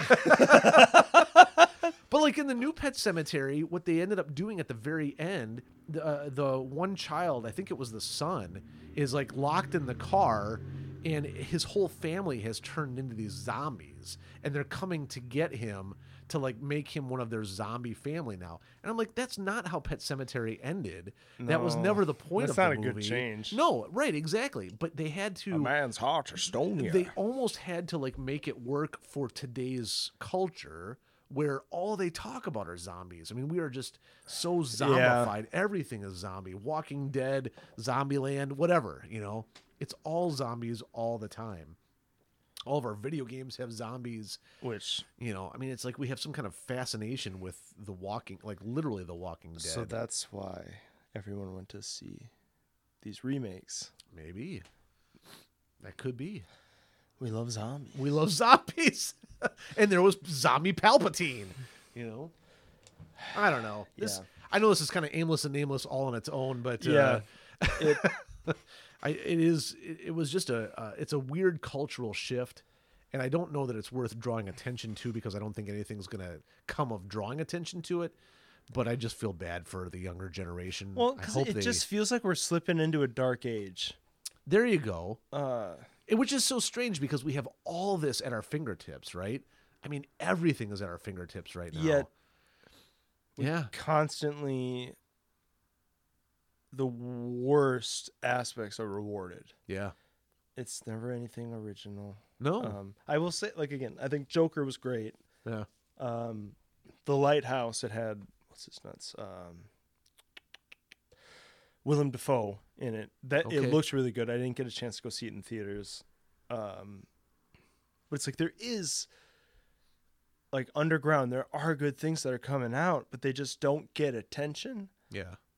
And I guess, and honestly, few of them get produced anyway. Uh, but I don't know what to do Well, because it's just th- that stuff it used to be such a good outlet for either either being inspired or just being impressed amazed whatever on a level more than just visually or more than just uh gratification of i don't know i, I don't know Yeah. It it used to mean more. It feels like, Yeah. and I know the '80s is notorious for terrible movies. It's not like, like Top Gun was great. oh, are you serious? I've I've actually never seen it.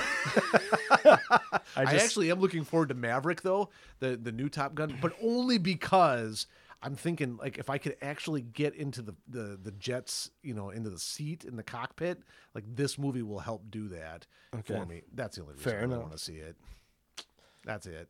is they have like a sweepstakes or something. No. If you go see it, you, you maybe you could get the cockpit. No, I just mean like, you know, in the original Top Gun, you were kind of in the cockpit, but it was like that 80s kind of like it just it wasn't it, I mean nothing was really fast paced and it was all No. uh, you know, but in the new one you just feel like I mean these things are flying super fast, lots of maneuvering and things like that and that you're actually right in the cockpit when that's I'm hoping that's what it's like. I see. I'm hoping. I really could care less about Tom Cruise. Uh, I have no desire to watch him in a movie, but whatever. I'll probably Yeah. still go see it. I don't like him either. But you know, um, like even some of the I've noticed some trends with my own, uh, with with my kids and then other kids at, at church in particular, and uh, the music that they listen to, they actually don't seem to listen to like I mean. I don't know. I mean, my dad, the music he was listening to, I wasn't a big fan of when I was a teenager, but I kind of get it why he was mm-hmm. listening to it. It was different. It was different from what his parents listened to, right? Yeah. And it was you can see this steady progression of music through the decades kind of thing. And then by the time I got into the 90s music scene and, and what I was listening to was mainly alternative, Nirvana, Smashing Pumpkins, you know, all that Metallica kind of stuff. Not really alternative heavy rock, but anyway, you get the point.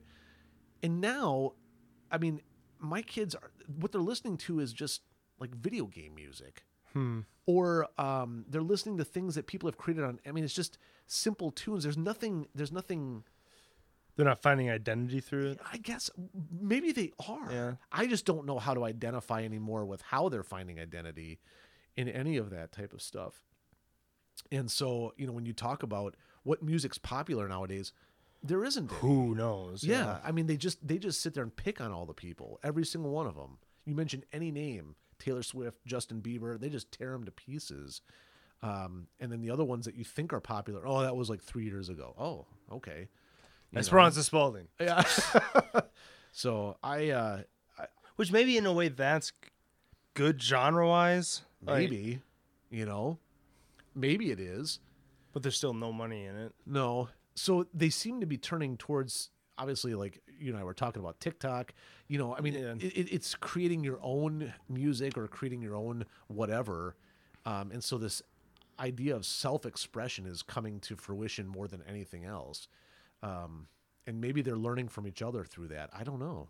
Maybe those are these mini movies of the future are going to be what instruct them. Yet even so, let's contrast that with uh so like like TikTok or Snapchat or Yeah. uh I don't know any of these apps it might be providing that avenue to become creative and interact with people yet the data on all of that is stored and the property Well, of that's a private company You're you're right on it. And like that is just such a massive So then it just becomes another commercialization, right? and and your your creative process yeah. is capitalized upon At every turn. it's i don't know it's really sick Yep. so it does it does seem to it does seem to denigrate uh, the value of any actual artistic vision whatsoever and and boils it immediately down to is it is it monetized? Can it be monetized? And if so great. You know if not we're moving on to the next thing. And uh, and how many of our our young people you know they watch whether it's an instagram these what they call influencers um, and that just drives me nuts. You know these are basically just commercials all Yeah. the time that you're seeing on different platforms. Well, that's what Jewel got in such trouble. Really for uh what did she They were do? advertising on Instagram. oh jewel, i thought yeah, you meant sorry. jewel the singer Yeah, i was like fair enough. really what did she do i like jewel Oh, she's nice. Anyway. big boobs. uh, um, yeah, because they directed marketed or marketed directly to children through social media. Right, right. Yeah. Yeah, I, don't- I don't know. I mean, this is all of this stuff is it seems to be coming to a head.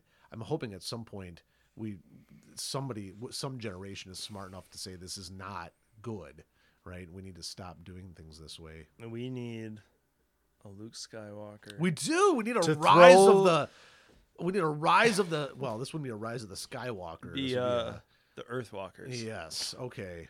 But we do need one. We need somebody to stand up and, be and part of that throw this emperor over the ledge so we don't have to deal with him for at least 30 years when he comes back or You wait got it. until he rules our lives in the in the shadows Yeah. All right.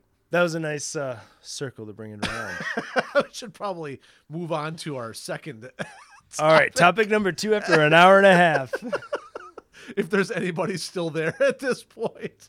father are you listening All right. So what are we talking about now? You know we've done a lot of talking about culture.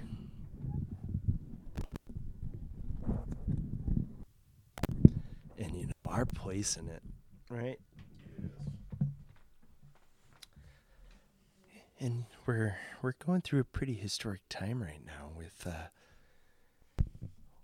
well as we know the house has treasonously voted to impeach our dear emperor donald j trump trumpetine Uh, um I wonder what John Muir has to say about any of this. By the way, uh you I know haven't listened to him. i but- know i included part of that in the Yeah, text but yeah. I- it's. i don't want to include him I in know. this I know. He's just kind of off the rails. i hate that guy But it is it is fascinating what's going on right now in our culture. I mean, this is the first time that with you know this kind of this level of impeachment. Um, I mean, we're we're well, no, I won't say that. I mean, with Clinton, we were able to watch it and to see some of the stuff, but to really watch the hearings and to see some of the the way this is all happening um, makes it a little. It's it's an interesting case study. Yeah. And it, it part of me is like I we can't there were no calls to impeach George W. Bush No, over bringing us into a grossly illegal war and invading no nothing there. like and that that's just to me that's the frustrating part is because I've always seen Trump as a symptom of the failure of our liberal establishments to bring the voice of the people and change power. Uh, and so now that that same corporatocracy is trying to impeach him for it's really a nothing burger. Like it, it's it's not it's not great that what he was trying to Ah, do. Come on, though. I mean, but it's but it's just it's not Ah. it's go fuck off. I mean, you know, there there are certain levels of acceptable crime. Okay, and I'll be honest, as a president, to me, this is an acceptable type of crime. I'm sure this is this is not the first president. because there's other avenues to defend it. Like that's but I mean, this is not our first president who has. I mean, maybe the what he did was stupid in the sense that he was a little too blatant in the Yeah. way that he asked it. Okay, so he got caught. Come on. You mean other presidents haven't sped down the highway? I mean, that's really what's going on here. He just happened to be the one that got caught doing it. And it's like equating this with foreign interference in our elections. It's like, ah, Grow up. we put guns to the head of people in Nicaragua. Did you did you watch Pelosi when she was, you know, hammering out the gavel on the vote, and Uh, just no. the look on her face of utter like, we did it, you know, and she's calling this vote, and you look at her, and you think, is this really what your life culminates in? That you've you've screwed the uh, the American people so bad at this point, yep. and and you feel so good about that i man it's it's a little actually it's not a little it's a lot um heartbreak i'll say for me as a voter um, that basically my vote really doesn't it this this helps to show what i've i've always struggled with as a voter that i what i worry about rather my vote does not matter. Well, I mean, there's two ways to take that because would I think there I think there are plenty of reasons to impeach Trump because I uh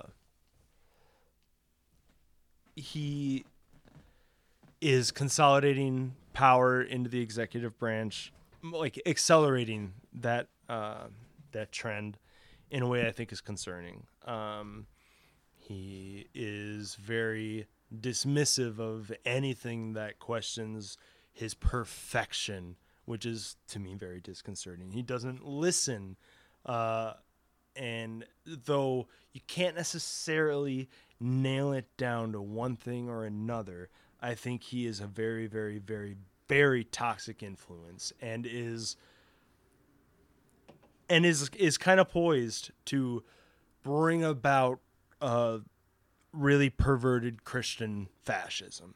that part is yeah that that's a that is weird I, and you know, I what's think going on there I think it's valuable to not have him in there anymore. However, would any of would would the Republicans in the Senate ever have started supporting him if it wasn't because of the voters they relied on?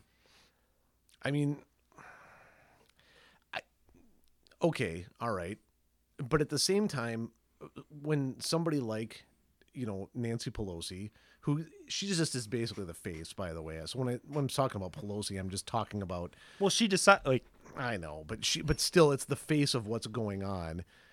Uh, so if if somebody who has has been elected into office suddenly just becomes disliked, that's essentially what feels like's going on here. Yeah, okay, he broke a rule.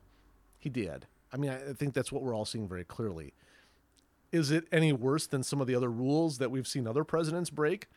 I don't think so. But uh, there is the con like the context around it of I think they've tried to parse out like the emoluments clause. Like he is profiting from the taxpayers and directing public policy in a way that does benefit him and his family politically, which is which is uh, as transparent as it is is unprecedented yeah. uh and people people say like well you know how did barack obama leave the white house he went in with 2 million and he left with 5 million which isn't a great look but uh a he publicly disclosed his income and it was from in stock investments that he had a third party do for him. So that's where that wealth came from. He just happened to preside over the longest bull run in history. So there's that side of it. Uh, I don't. I mean, I think the fact that he took it upon himself to decide that the president can assassinate American citizens if they're suspected of terrorist ties, I think that's really uh, concerning. But Yeah. not the parties didn't take that up. The Republicans didn't run on that. In the past, there would have been other organs and other channels to do that, but it's it's consolidated with capital uh, or with, with corporate capital and corporate control. So there's only a few voices that are ever heard, and while I I, I guess I just don't necessarily feel as though this move invalidates my vote. Um,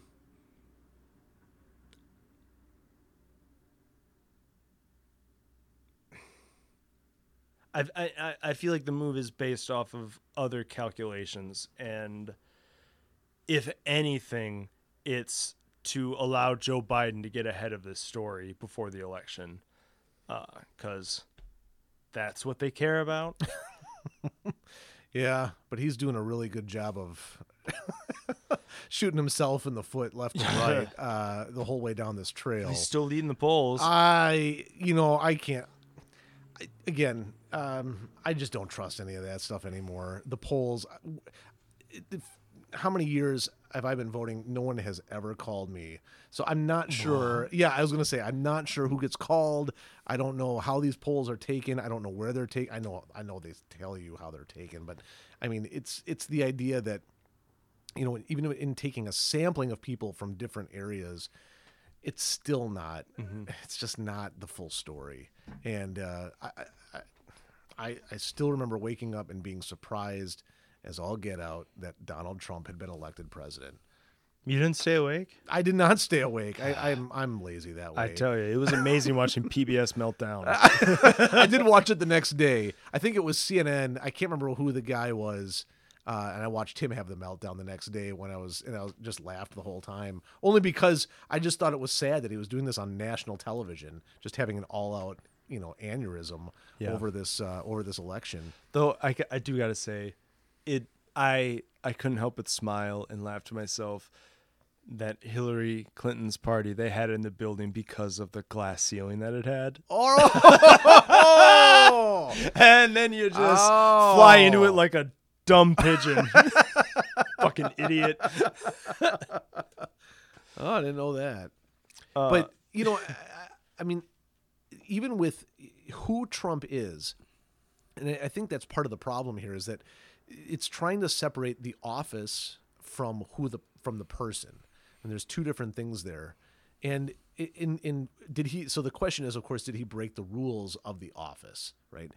And it, it sounds at this point like yes, he has broken yeah, a rule uh, within the office of presidency. Um, at the same time, you look at that one rule and you go, but what kind of weight does that rule carry as opposed to, mm, I don't know, I mean, pick something else, right? And see, does it carry the same kind of weight of as to what other presidents may or may not have done? I think the main thing is probably, and Sam Harris would make this argument. In every scenario, I don't necessarily agree, but but like, let's say Clinton versus or v Al Qaeda.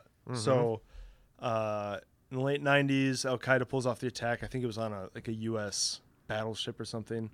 A couple of Marines died. Okay. Uh, and then as retaliation, Clinton launched, um, well, I guess it wasn't officially retaliation. They said that they uh, had a suspected chemical weapon site in Sudan, so they launched cruise missiles at it. Turns out it was uh, um, a pharmaceutical plant that supplied 75% of the pharmaceuticals to all of sub-Saharan Africa, and they Oh, just wow. destroyed it. And Wow. like, oh, whoops, sorry. Yeah. Uh, and Sam Harris and Noam Chomsky had an argument about this, where it's like, well, Al Qaeda with 9 11, they're evil because their only intention uh, was to inflict harm on people.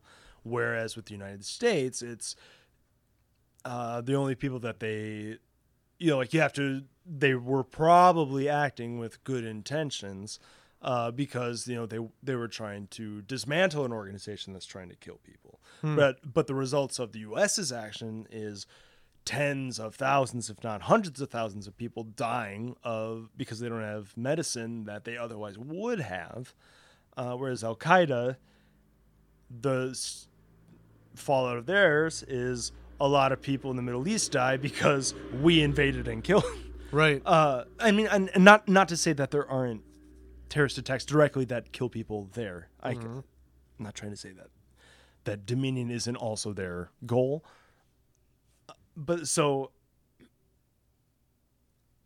I, I think with a lot of the examples I've seen trotted out in comparison to Trump, where it's it's definitely shady and seems like something that people should be brought up on to at least take account of, if not be brought up on charges for. But but with those, a lot of it is just still within the same. Uh, it's within the realm of the United States government's interests at large, not I want to be reelected. The only thing I can think of that parallels to that is the Nixon tape where he's where he decides he's going to continue the Vietnam War as a as a campaign stunt. They're fuck them if thousands die. That's it's obviously this isn't as callous, but that's the only thing I can see where it lines up on the same kind of ground. Uh, I guess I don't know how you feel about that. Uh, I just I think I see what you're saying. Um, I think the the part that really again it kind of pushes my own buttons on all of this, regardless of whether somebody. I, I guess I think it's hard for people to separate Donald their their viewpoint of Donald Trump from what's actually happening. Mm-hmm. So eh, if this were not Donald Trump, eh, let's say this was President Barack Obama, they would not bring up charges against Barack Obama because he's a very suave, you know, does does a good job, uh, doesn't call people fake news, uh, doesn't do shady stuff otherwise, at least in a public. Well, look how Obama treated whistleblowers. well, but he was also a politician, I guess is what I'm getting at. So Obama played the game a lot better. Well, I mean, Snowden. No, I know, I know, but I'm that's what I'm saying is that he is a politician though. He played the game a lot better. Trump just is not a politician. Uh, but when you look at some of the and, and, and I, I don't have things to point to at this point, but when you look at the things that actually are happening now, whether it's economically or so on, uh, it's not. I I don't know. I guess I'd like somebody to point out to me where are we where are we failing immensely that we weren't already failing before Bang. uh, you know, so um, uh, the area we live in here, uh, you know, kind of a, uh, I'll just say there's a lot of dairy around, you know, in our area. You know, the the dairy farmers have been struggling for years and years and years. That has not gotten any better, and it's not because of Donald Trump that that's an issue, right? So this is something that's been going on for a long period of time. Um, I don't see that being called up in the news. I don't see those issues always being um, fought over. And I think what for what most people see then that what I'm getting at with what Donald Trump has done, this just is not going to affect the way most people see him. Yeah. He's already a bad apple. He was a bad apple when he was elected. I, I don't think this changes anybody's perspective on who he is. What it does do is it changes their perspective on somebody like Nancy Pelosi. If they were mm-hmm. ever on the fence with her, now they're like, God, she's just horrible, you know? Or Adam Schiff, who was just, it was weird watching him. I don't know if you had, but he Yeah. just, you know, he was so um, just that the whole thing was was kind of a joke, not because of him, but because of the way the people actually interacted with one another. There was no listening. There was no actual arguing. Did you ever watch the Benghazi hearings? no, I never did. Uh, it was the Republicans did it exactly Same- well, the same. But that's thing. what. But that's the point, right? So this goes beyond party lines. This isn't a party line issue. This is a government politician issue, and this is what I think most of the American people have been seeing for a long time. They were tired of it. Elected somebody like Donald Trump to fix this stuff, or at least to not pay attention Yeah. to it. So to me, I, I'm guessing a lot of voters out there see what he's doing and they're going to give him a pass and say this is totally not a problem. Yep. Not saying he didn't break the law, but just saying it's not a problem. You know, and it's kind of like when your kids do something wrong, you do weigh the gravity of what they've done wrong, or when somebody wrongs you as an individual, you weigh the gravity of that not based on did they break the rule, but rather how much pain will that rule being broken inflict upon others. Mm-hmm. And if it really doesn't affect other people, then why are we talking about it? Just because you want to talk about it, you know, or because you're looking for something and this is the best you can do because he hasn't murdered thousands of people yet and you're saying he's going to because he talked about Biden in a phone call. I mean, come on. Yeah. You know, I, I- just don't buy this uh, to that extent. Well, I guess do recall that when all this started breaking, we seemed at the brink of like we were about to attack Iran.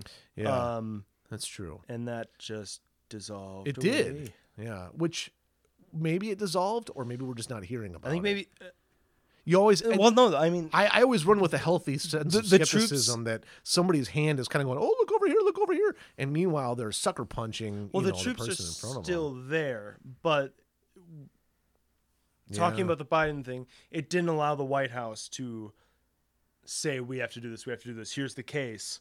Uh, it kind of cut the legs out from under that, and so I guess I'm not entirely sure What- what, their plans were, but like if that was some sort of strategy with however this ended up starting.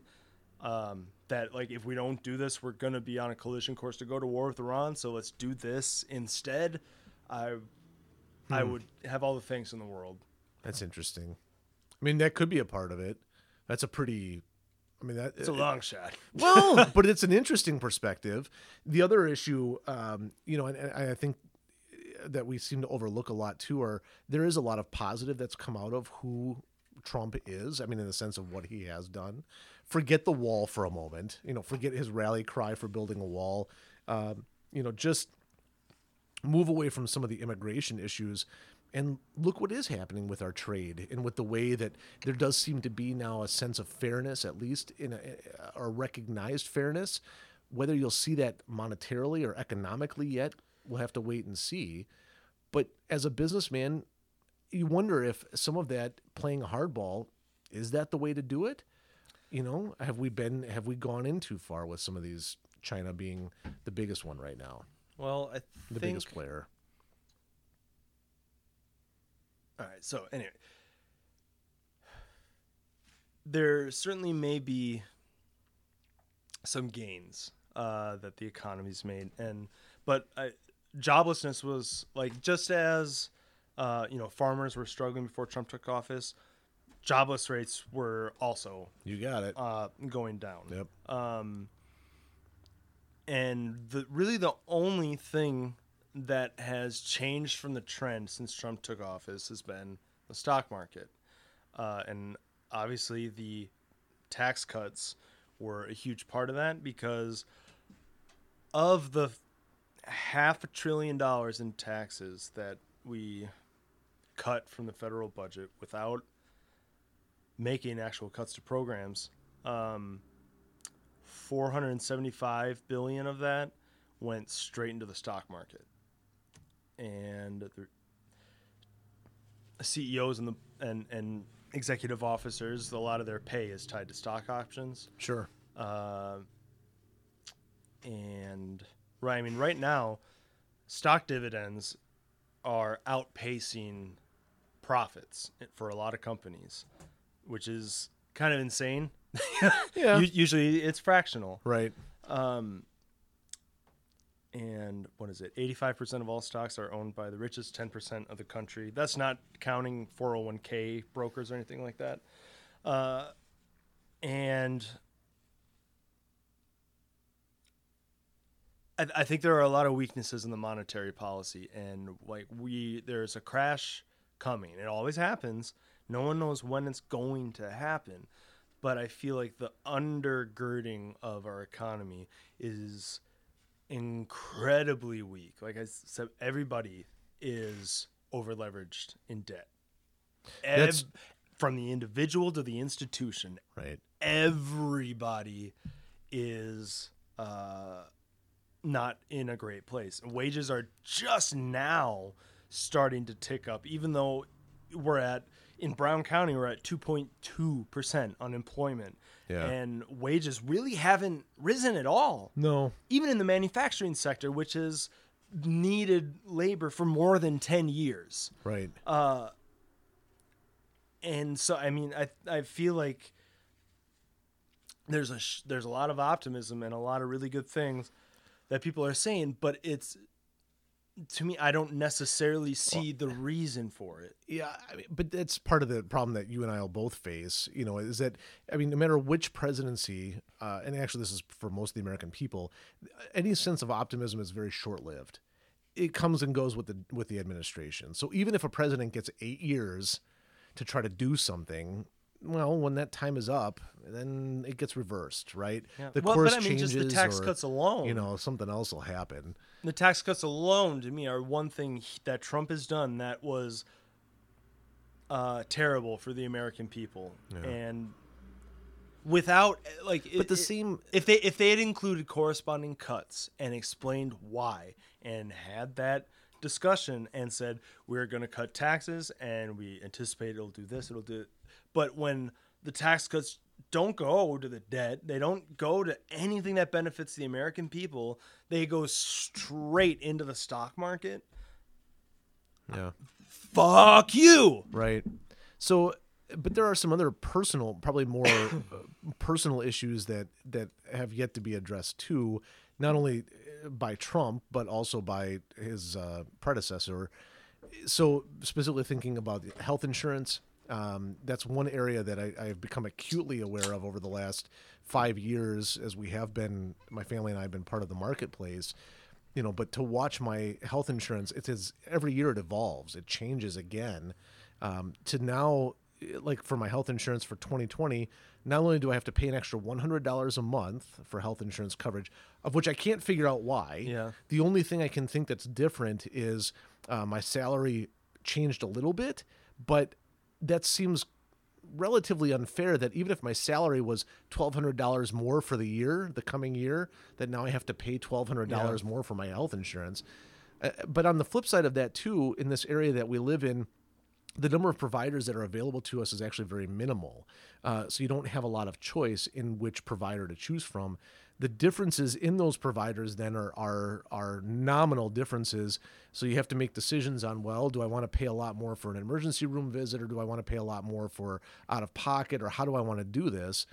And in my own family's case, we were notified this year by one of our uh, one of our medical um, you know whatever the physicians um, that basically they would not be a part of the insurance plan that we had anymore that they couldn't come to an agreement with that insurance plan.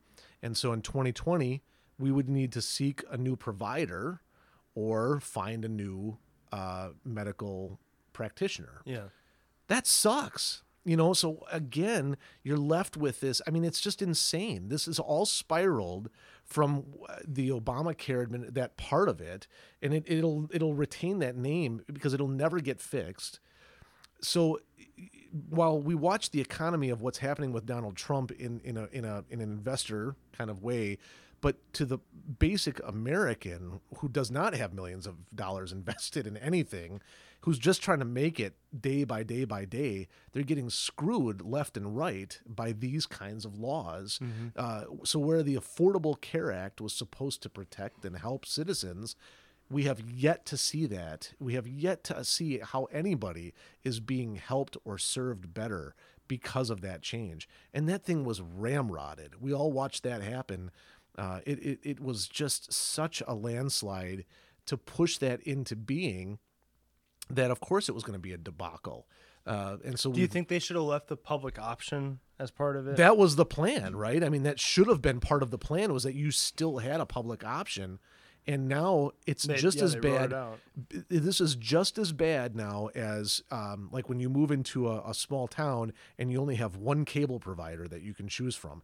It's the same thing. It just hasn't changed. It's a monopoly. Yeah, you've got a few different companies, but you're still screwed no matter what. You know, Yeah. you can't really. So my point is that you know, in what Trump has is doing or has done, I I just think it's going to be hard for the American public to see that this is a real problem because in their eyes, the real problem is I have to pay twelve hundred dollars more on my mm-hmm. insurance next year, 100%. and there's no understanding as to why that's the case because that affects you know my bottom line. Whereas what's going on with Hunter Biden, I'll be honest, screw him. Yeah. I, I, screw all the Bidens. Screw the? Trumps. I'll, screw them Our all political because class are a bunch of retards. Right. They're, they're the ones who are screwing us. And Pelosi, when she stands up there with her gavel and has that smirk on her face, I it just made me want to vomit. I, mm-hmm. I was so mad at her I see that. because she's doing the wrong she's she's fighting the wrong battle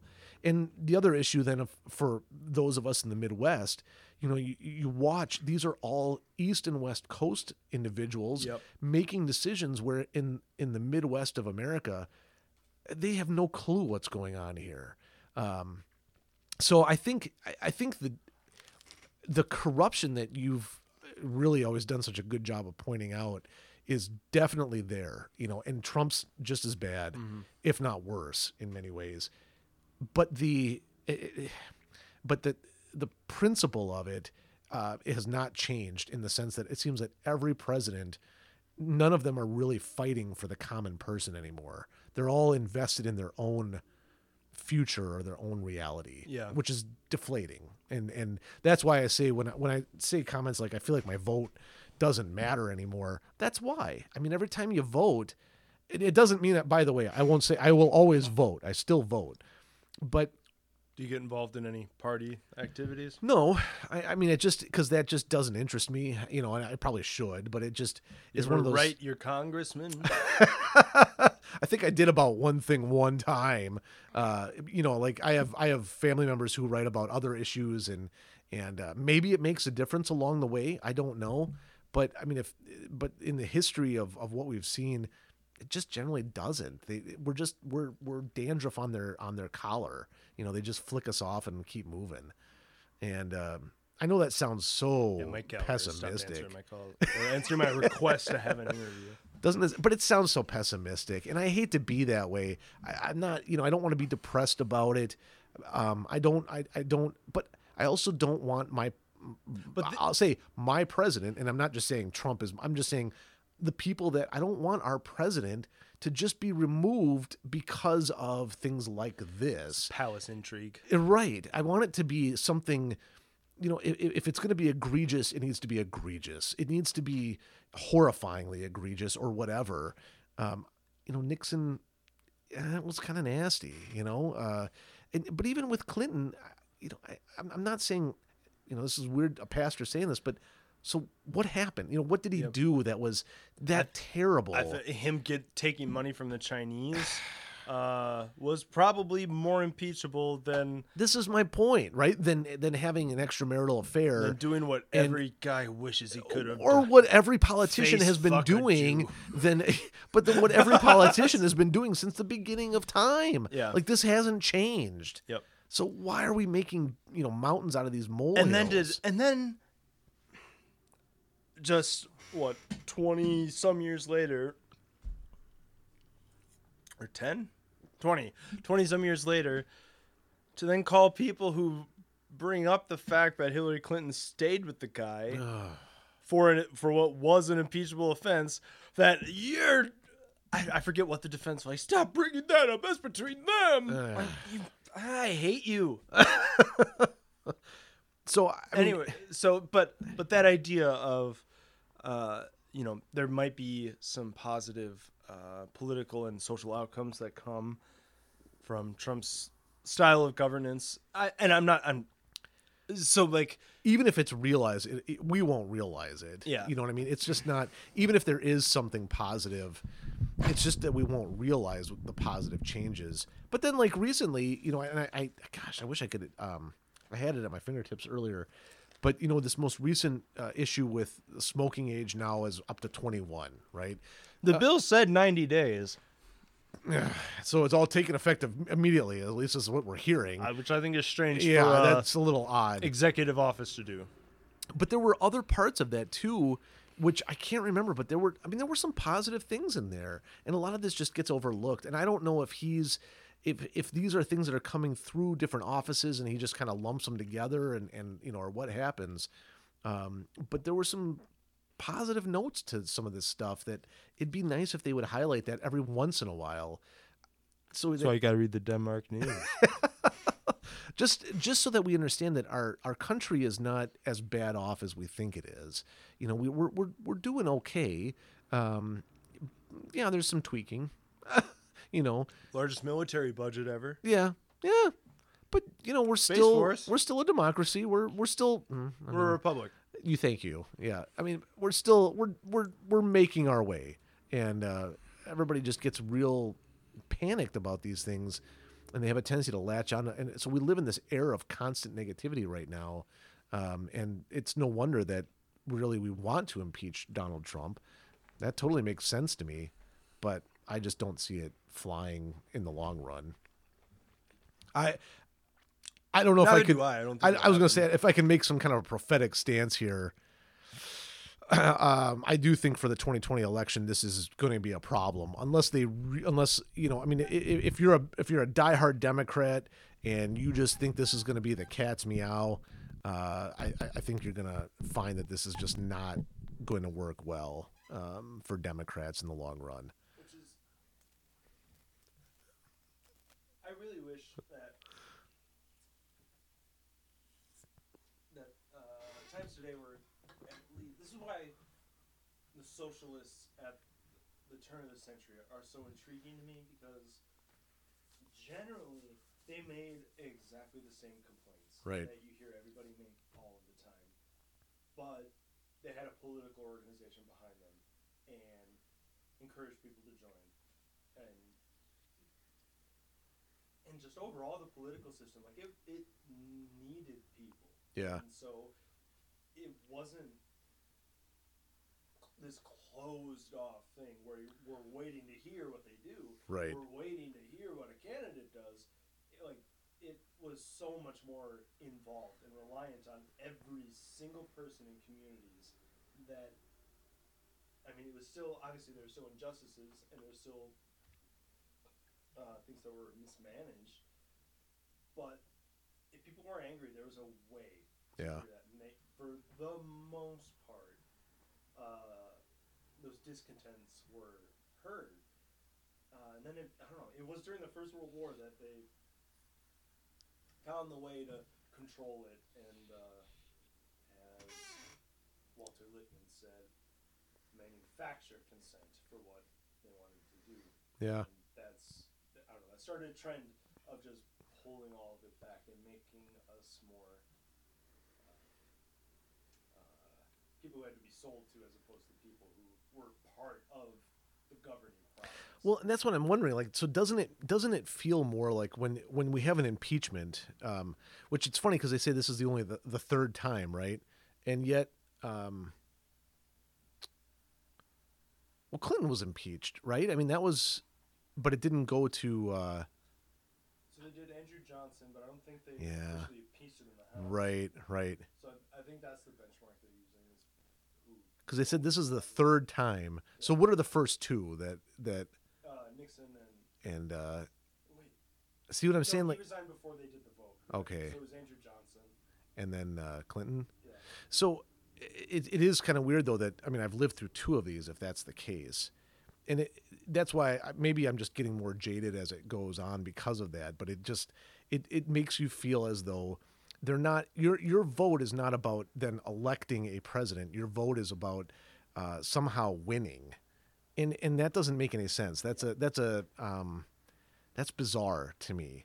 Uh, your vote really should be about trying to, yeah, about trying to to kind of put forth your ideologies or whatever, um, and that doesn't seem to be the way that it's working anymore. the electoral college? Actually, I have no idea. I know very little about the electoral college. I'm not entirely sure where this changed, but I mean, at least in 1924, uh, it was you weren't voting for a president.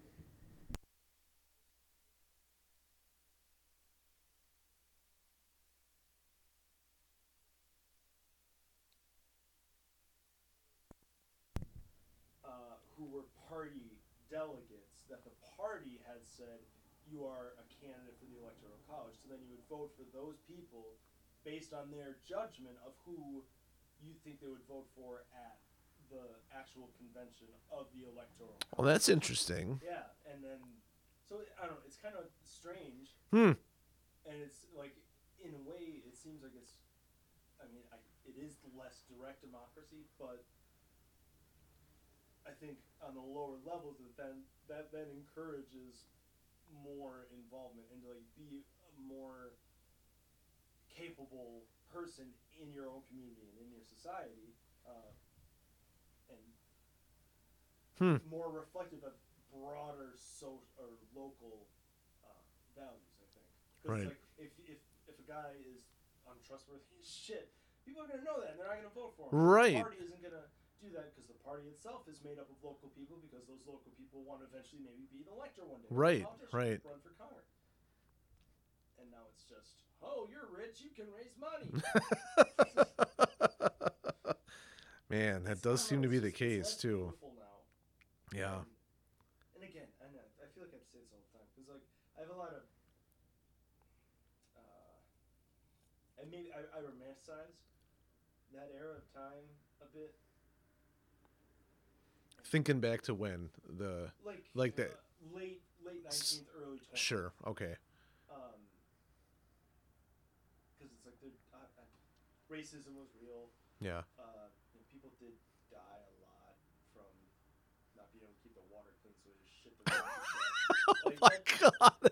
that That so bad. romantic. You know, parents would have like 20 kids and be happy if four of them survived. yeah. That was a law of average that way. Yeah. but just the, the mechanics of how the society maintained itself are just so much more admirable than what we have today. You know, but some of that too, and and maybe that's a, a good perspective to keep when you talk about it's it's a bit of a romantic understanding. Um, I mean, we do the same thing in church world. We we look back and go, "Oh, wasn't it wasn't it great when you know the church was like this and when we had this and when we did that and When all these pesky kids stopped telling me about their bloody assholes.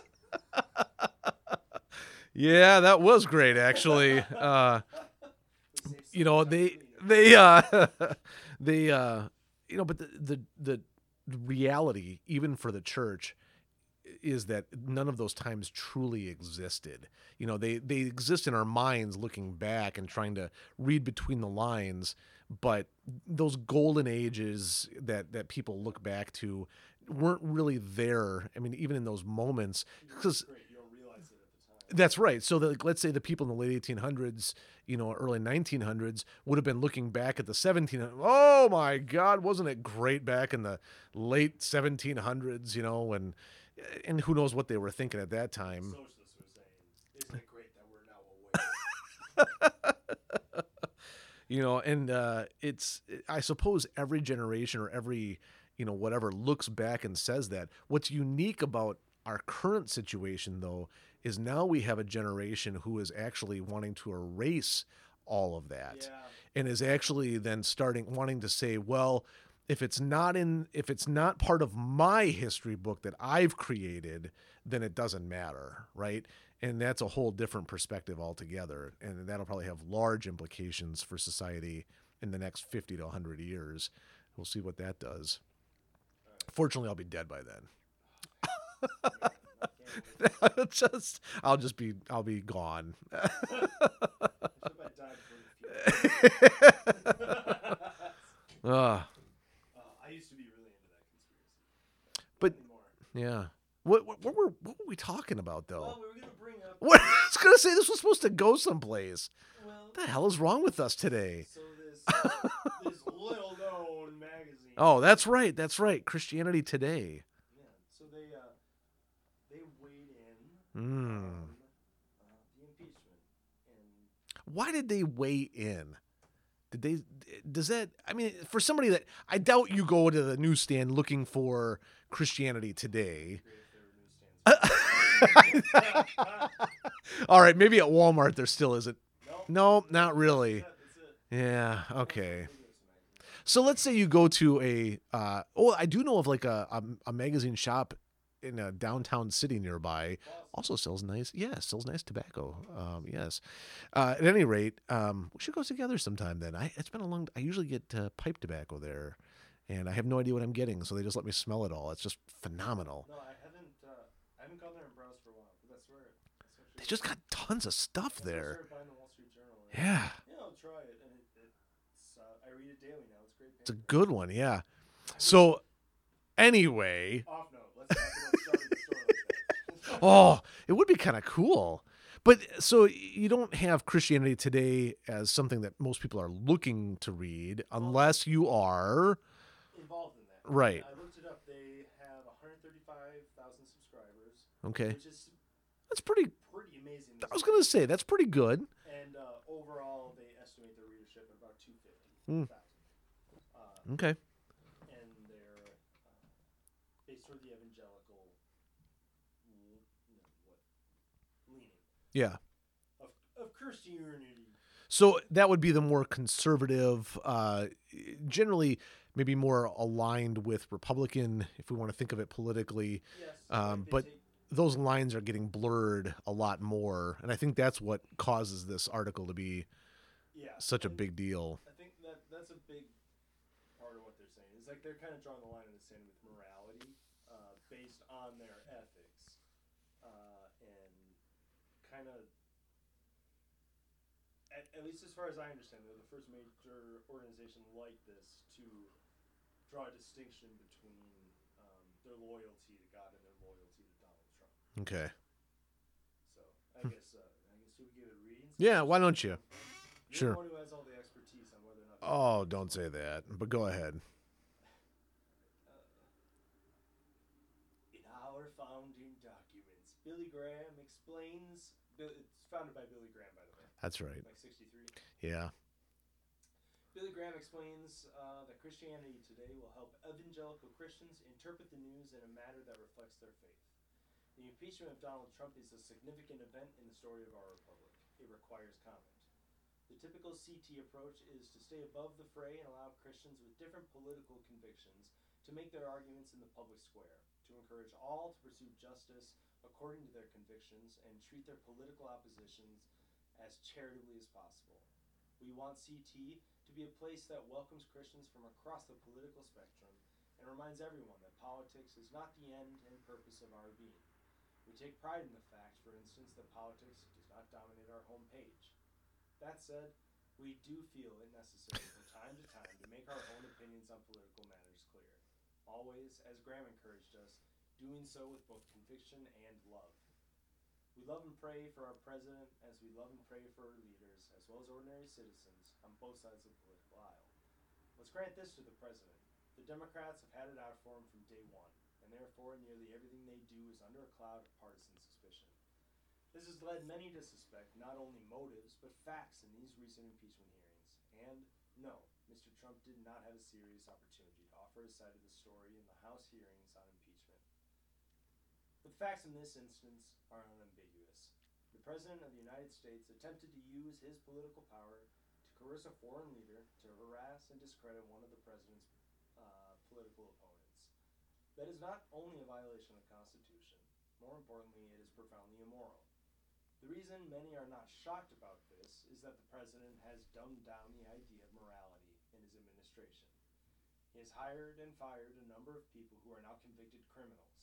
He, he himself has admitted to immoral actions in business and his relationship with women, about which he remains proud. His Twitter feed alone, with its habitual string of mischaracterizations, lies, and slanders, is a near perfect example of a human being who is morally lost and confused.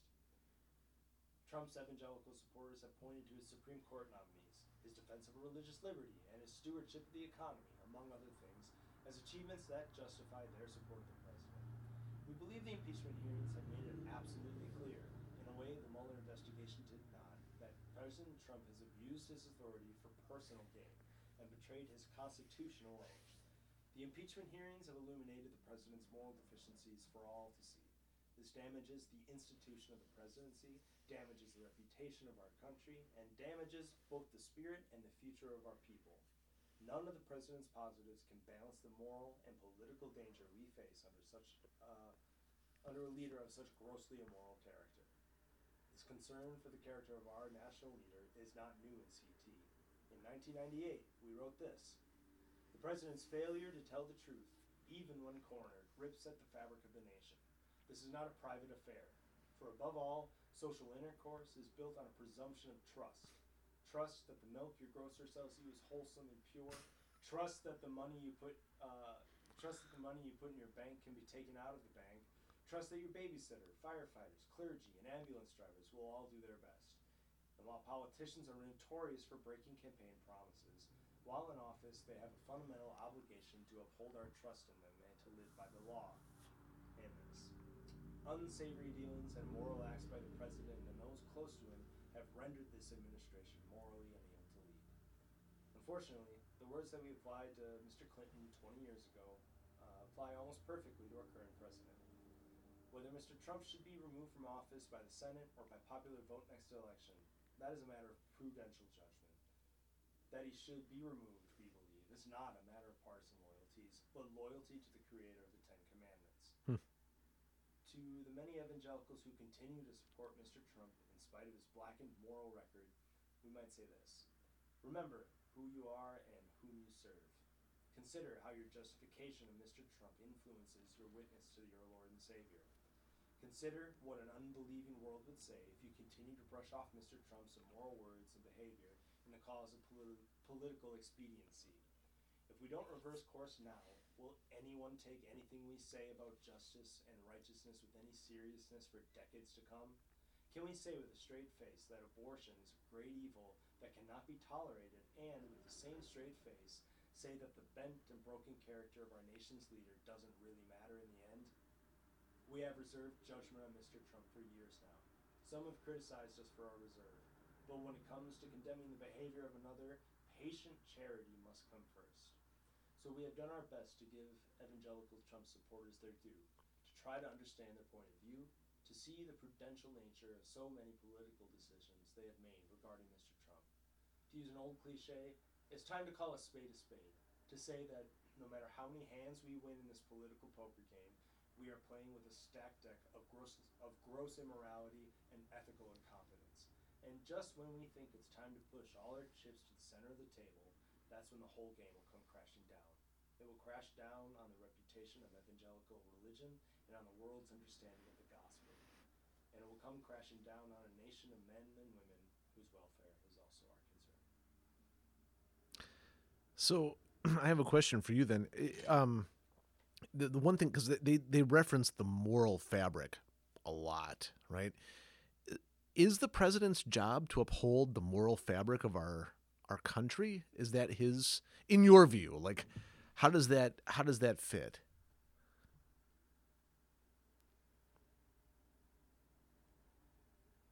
I think yes. Um, because because the government is to be of by for the people. Mm-hmm. Part of its extension is the morality. So Iraq and our interaction there, because it's done in our name with our dollars and it's our collective morality that's at stake in doing things like that, and so therefore, uh, the president, since it is a direct vote, or since it is vote, the fact that we choose somebody, and especially with the reelection, choose them again, uh, is, I, I do think, probably reflective of um, the morals or the ethics of the electorate that they're supposed to be representing. Okay, so that's it's it, okay. So that's helpful then, right? To kind of ground where Christianity today is coming from. So morality for them is founded within the Ten Commandments, mostly. Okay, so you've you've got a very simple set of guidelines, uh, which are not so simple actually, uh, even though they are simple. So that's where they're coming from. But of course, based on what you and I would identify as like political morality, it'd be a little broader than the Ten Commandments. There'd be other issues like uh, is it justified to go to war with this particular country versus not going to war, or um, you know things of that nature, which might be you know outside of the realm of what the Ten Commandments would say. Uh, Most would argue that like abortion, for example, is uh, a problem because it violates one of the commandments. Don't murder right? That's the basic argument of morality for something like abortion. So in christianity today's approach to all of this you know they're looking at the president as a, a moral herald. Wouldn't they have to denounce almost every president of all of time? Or are all of our presidents morally upstanding citizens primarily because some hide it better than others? Like i'm confused. I, and and I know you've got some input on this, but I think what I'm confused about is, and what I'm the real question I'm asking is, is morality something we see, or is morality something different than that? Is it deeper down? Uh, so, if it's just something we see, so then it's a game to me. That's it, who can hide it better versus morality deep down would mean your character, right? But I think explicitly they're talking here is the reasons to question the morality of Trump and then of Clinton before him. Yeah. And they did, they issued a similar. Uh, Yeah, same edict. with- Yeah. With Nixon. Too. Right. Um, obviously, you can't make a judgment on something that you can't see. Uh, it's when those things that you can't see that are bad come to light that it is condemned. And I think the fact that Trump doesn't necessarily hide it. Uh, That's okay. What are? I know that I don't mean to laugh about it, but that actually you're exactly right. It makes you kind of go like, well, then how bad is this really, right? And so, and I think probably the broader point too is that as Christians who say we need a more moral society, do you maybe lose some of your high ground by defending someone who does not at all embody what you say uh, is your ideal or what you know is God's ideal? Right. So don't you kind of you probably miss out and alienate yourselves from spreading the word of God in the vein of political expediency, Sure. which again is just Christian fascism. Well, that's what I'm trying to get at. Is that the, problem is that they're Christian. That's that's why this is actually I think this editorial, although it's probably in many ways just spot on, but there's this piece that's barking at me, which is the fact that they're Christians talking about morality, and that that is a that's a real difficult thing to do certain moral principles are are obviously understandable but even as paul uh, st paul would talk about in the new testament different groups um, and whether or not they were uh, eating certain foods or whether or not they were doing certain practices. I mean those in a sense became moral dilemmas for what to do w- about these people you know and paul would often defer to well uh, you know does it really matter? Okay he would and, and not to boil not to always oversimplify it that way but that's a- lot of times where it would come down to does this is this an issue that's really going to matter in the grand scheme of things? So christian morality it's just so ridiculous. So let's say uh, let's pick on uh, let's pick on drinking for example uh, uh, that uh, you know prohibition was a great thing for christians. Oh it was great for christians. They just and women. They just loved the fact that no one could drink, right? Except for Lutheran Christians, but but uh, the uh, all the German Christians and otherwise, but um, but a lot of the Christians just loved the fact that alcohol was now illegal. But why is that a moral issue, right? So, you know, alcohol isn't the problem in that scenario. It's the actions that often happen if somebody is intoxicated. Maybe they beat some, like they, they abuse their spouse or their children, or maybe they gamble their money away. Who knows? They just can't make right decisions. And so maybe that's part of the effect or that morality. Uh, but there's still a notion, even today, that amongst a lot of Protestant groups, that taking even a sip of wine is an immoral act, right? It will do something to your inner nature, your inner character. And so the judgment of morality coming from a magazine like Christianity Today, it, it just, I'm having a hard time processing it because they don't, they aren't the group that I would really understand.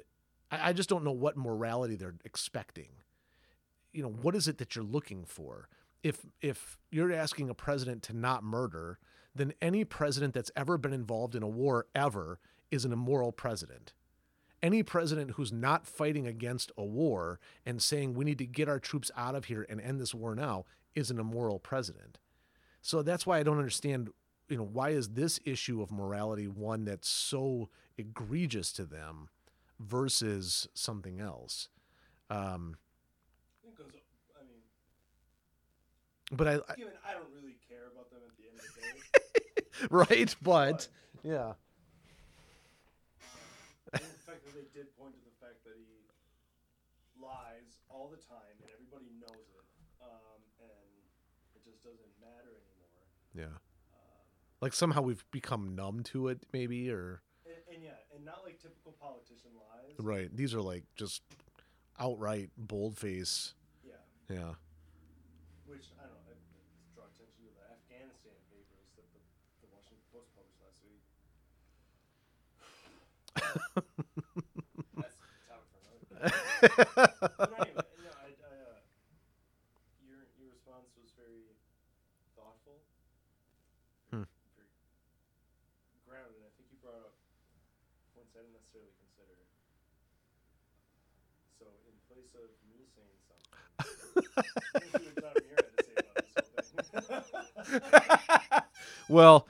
but you know, before you get to that too, though, I, I, I just it's what they're saying is right. You know, uh, that's the problem.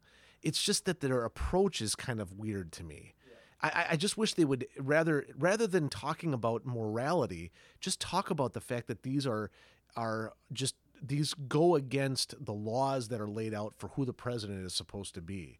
That's all we're trying to judge here. But when you start talking about morality, it's a whole philosophical issue. Well, but they did say like I whether or not it's the impeachment or whether or not it's the election coming up. Yeah, Like, that's they- true. They that. That's true. That's true. is, like, as you consider this, as you watch it, like, come the fuck on, guys. Yeah. No, I, I that's a good point. That's a good point. But yeah, let's hear what John Muir cuz he you had mentioned that he he talks about this quote unquote little known Yes.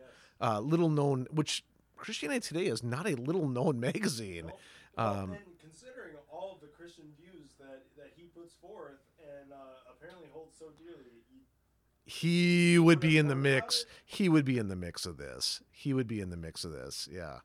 uh, start uh, Oh, boy. to, uh, heads or tails? Is he? Uh, oh, wait, no, sorry, sorry, sorry. Would you say he's maybe a subscriber? Mm. I think he's got to be a subscriber. Oh, I don't. I don't think you read. All right. well played. yeah. All he reads are tea leaves. Oh, poor John. All right, let's hear what he's got going on. The ominous music begins. Dun, dun, dun, Uh, we saw him last time. I, I was sh- I was just shocked at how young he is. edition of the Muir Reflection, John from the John Muir Show here, and so many have weighed in on the meritless impeachment of President Trump. Uh, now, within the past 24 hours, we've heard from the evangelical publication Christianity Today, and uh, there was an editorial in Christianity Today calling for President Trump's removal from office after he was impeached uh, by partisan House Democrats on Wednesday night. Um, in this editorial calling for Trump's removal from office, uh, Christianity Today cites President Trump having engaged in a self-serving quid pro quo with the Ukrainians during a July 25th phone call, uh, saying that that not only violated the Constitution, uh, but also was horribly immoral. I mean, look, how many times do we have to go through this? There is absolutely zero evidence that President Trump has engaged in even one impeachable offense. Uh, I mean, for goodness sake, when it comes to that July 25th phone call in question, uh, the thing that prompted the entire Trump Ukraine witch hunt, uh, do you not realize there is a full transcript of that phone call? We don't have to listen to. Was he addressing what Christianity Today said? Not yet. uh huh. Not yet. Does he actually get? Well, we'll have to find out here. What, what's your guess? I, oh. All right. On this one, I'm going to say he does not get to Christianity today. Or at least if he does, it's horrible. Oh, at least if he does, it is not even close. All right. I'll take the under. There we go. Say any partisan on the left, any partisan on the right, any partisan of any sort. All we need to do is read the transcript with our own two eyes, and the full transcript of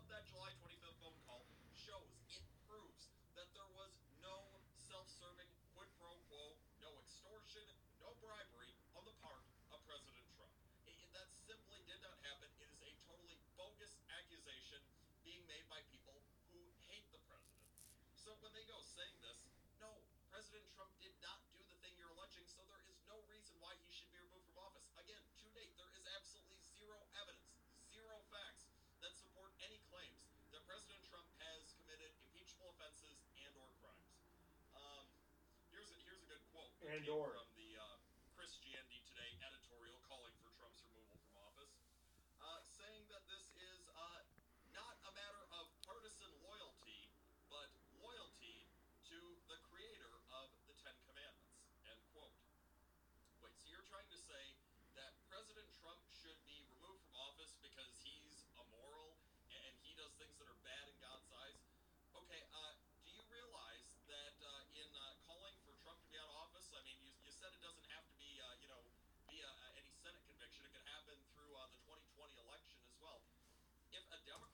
Which they said in the article. Democrat gets into office instead of President Trump, uh, do you realize what's going to happen? Then you're going to have a president who is all for abortion, the killing of innocent children, which uh, I don't think God looks too favorably on that.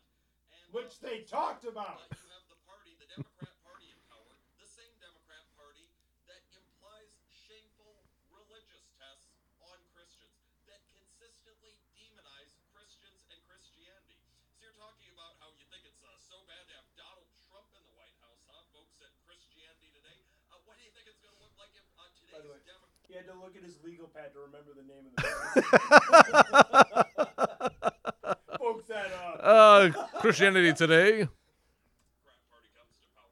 They're the party of abortion, and they're the party of demonizing Christians and Christianity. Yeah, maybe you should have thought this one through a little bit before you said, "Oh, Trump's evil. It's so much better to have someone else in the White House." No, uh, the alternative is uh, a million times worse, especially when you consider that uh, the things you claim that are so bad about this current president didn't even happen. The guy didn't do anything wrong. I, I mean, for goodness sake, when you have Christianity today, uh, you know that's supposed to be on the right. Uh, I mean, this this is why the right loses a lot of battles. Oh, poor John. Folks over at Christianity Today that aren't willing to fight for what is good for the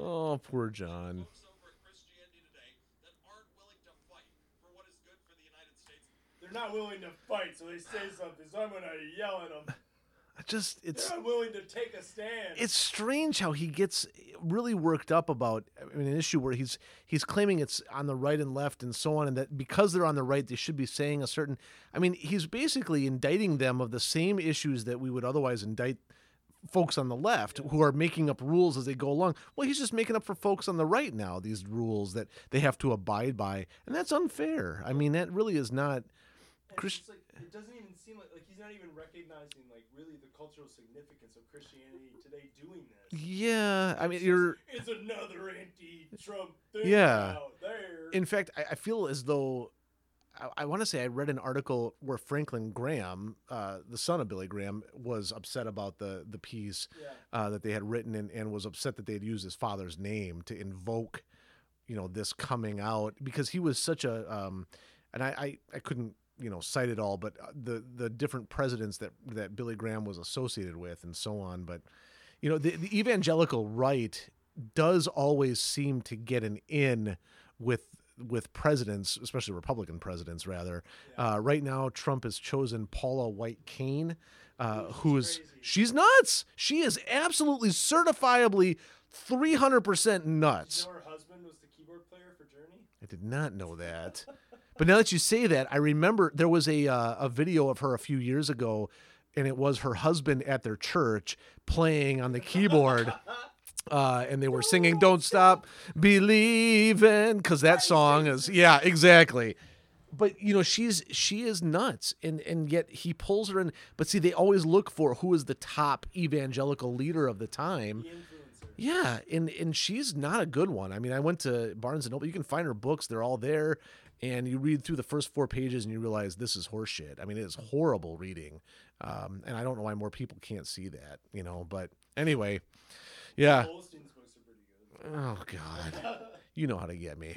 Anyway, what? Let's finish up, John. They aren't willing to defend a guy who is an innocent, successful, duly elected president. Don't give Innocent, comma successful. to come out and lie the rear ends off the table, man.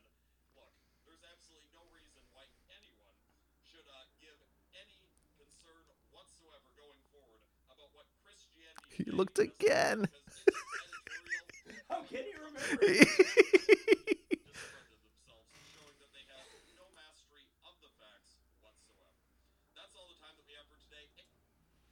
Well, first of all, John, once again, you've said the same thing six times in a row. I don't know why you can't come out with something. I mean, it's just it's it's sad that your whole three minute vlog is spent basically just lambasting uh, a magazine, and it's not even for what they actually wrote. It's for who you think they should be. Oh, you think something? Here's all. Huh, here's the Republican talking points. Huh, you guys are idiots. That is exactly how it sounds. Oh man. So I mean, and again, I, I as you were reading that Christianity Today piece, I, it sounds. I mean, that's a well written Yeah. opinion. They're It's not- not like they're far off the mark. I would just take issue with a few of the the ways that they approached it, but in the end, their conclusion is pretty Yeah, spot on. It's, it's not as though they're like making the like. I mean, again, they're not saying he should be impeached right now. No. They're saying like either one way or the other. This is a problem for our society and, Yeah. and for our nation and so And, on. uh, so then for John to just only focus on what the Democrats have said Yeah. about the impeachment and just project all of that into Christianity today. Well, so tell me more about uh, this. You said it was Christian fascism, right? Is that the word? Uh, tell me more. What do you mean by that? Tell me more, tell me more. We don't need to go to Greece. Uh, well, it's like Paula White Cain, like, or like Sarah Palin. yeah. Um,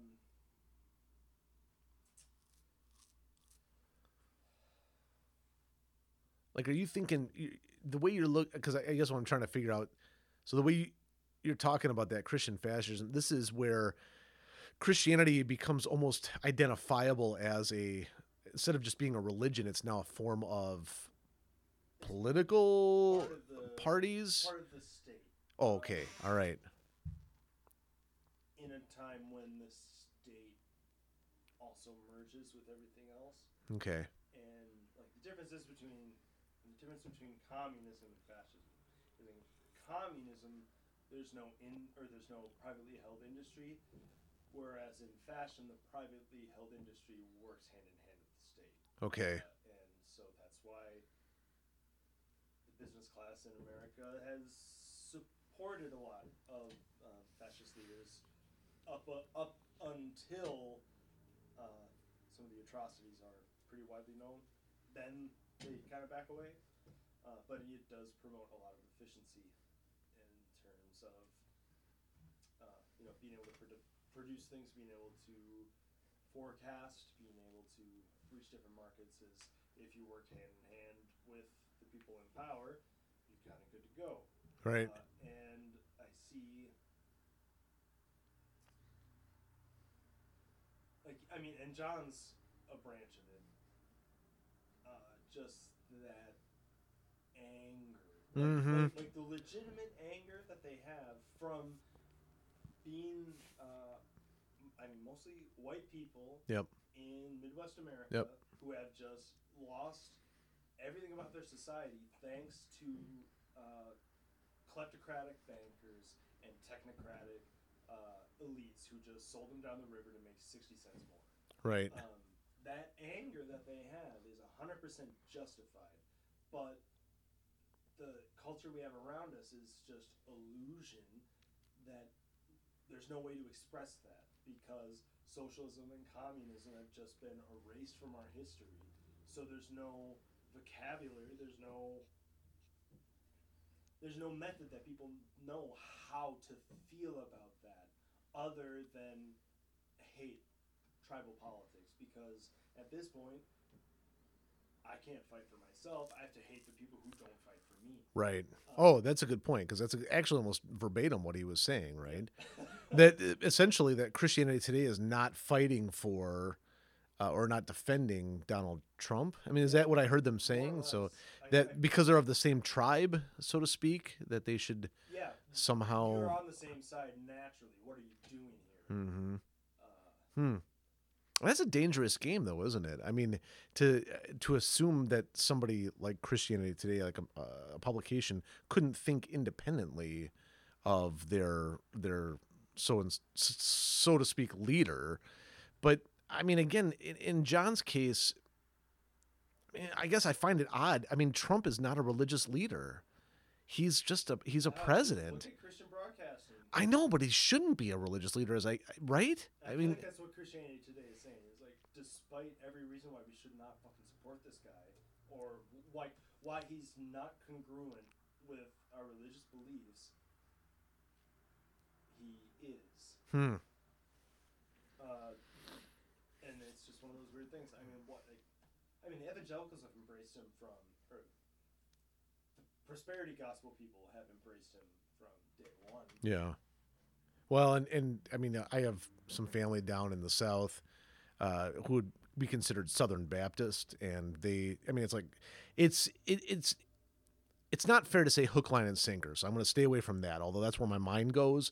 But that's not quite the description. It's more uh, that they are just blindly following that this is our Republican president. We've got to support him no matter what. And so they do go to bat. I mean, they just left and right on Facebook, man. It's crazy to watch them swinging away and swatting at everybody else. Uh, if they dare say one wrong thing about him, um, so, I mean, how far do you really think we are from? Like, uh, Trump sent that letter to Pelosi that uh, said this said it was treasonous, um, violation of the oath to defend the Constitution. Uh, how far are we away, really, from saying all Democrats uh, are enemies of the state now? hmm, all they want to do is get in the way. We're trying to make things great. We're trying to make America great again, and they don't want it because they're enemies of you and they're enemies of America. you could see it getting to that point, couldn't you? I, yeah, I, I mean, I remember October or so before the midterms when he did this big announcement about uh, the caravan was on its way. Oh my God! And just in the middle of the day, I mean, I remember I was delivering our uh, delivering. I had the radio on. This is when I used to still listen to, but it just broke um, in the middle. Where it's like President Trump's gonna have a press conference, and I was just like, oh no. and literally, I mean, I was waiting. I was waiting for the shoe to drop. Of martial law, like these people there, straight our system. We're gonna get them all. See if they're evil or not. And uh, that didn't happen. They just No. closed. People got to come to a port of entry. Democrats have to pass legislation. Use it. It was like bad election stuff. Yeah, Um, but no, I, I I worry about that a lot yeah. because if anybody would do that, it would be Yeah, it does seem. I mean, it's it, it feels like we're on that edge, um, and of course now Republicans would well, our evangelical counterparts, okay, would probably say that uh, you know it felt that way for them when Obama was in office. Uh, that they just weren't able to be Christians. That he was uh, basically saying, and much like what John Muir is reflecting here, um, that uh, that there's like a litmus test for Christians. And what I think he's alluding to, I'm not mistaken, was the um, the uh, questions. What justice was it that was asking um, questions about?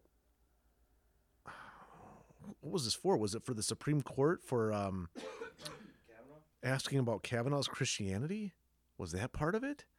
I don't remember. But anyway, I think that's what he's alluding to. There was there was something like that going on, you know, where they were basically Democrats were seen as as as trying to squash Christianity.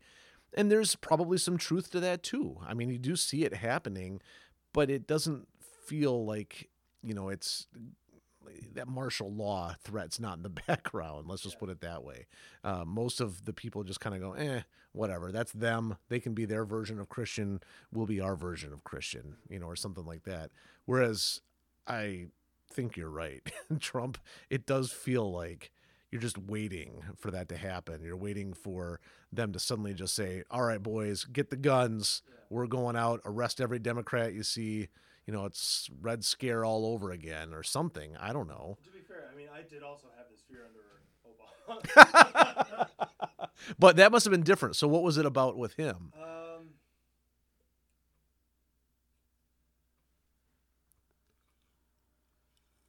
I guess it was mainly uh, like seeing because they they built up a lot of authority be able to do that, Okay. and I guess that alone to me was just nervous or made me nervous. Um, I guess yeah. Now that I look back on it personally, I was at no threat.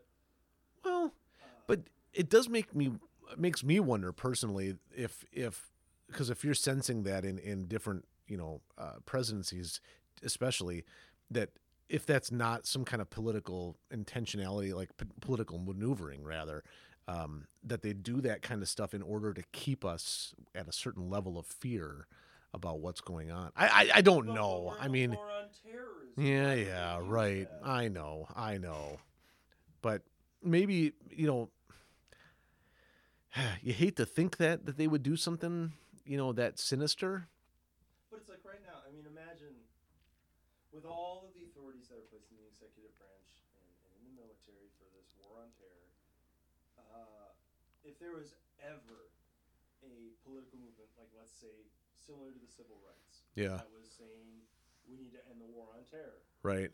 Uh, if it was, if it ever got to that point of a hundred thousand people, uh, the army would have, the military would have the authority to first arrest all of them, assassinate the leaders, um, and be able to track all of their uh, phone messages, all of all of their social media, be able to get be able to hack into all their electronic communications, every, and and those of the people they're close to, Yeah. uh, to be able to piece together a picture of who were the leaders, who did this, and uh, send a message. So, in reality, Hmm. a movement like that will never be possible again because it'll be, Not without some kind of retribution right away, right? it'll be snuffed out immediately. Yeah. Uh, Yeah. Yeah, that's a good perspective. Hmm. and so I just, I, and it, it's a, a lot of my old friends and family members have been kind of coming to me of late, like on the last two, three months, and saying, uh, you know, I used to think you were kind of crazy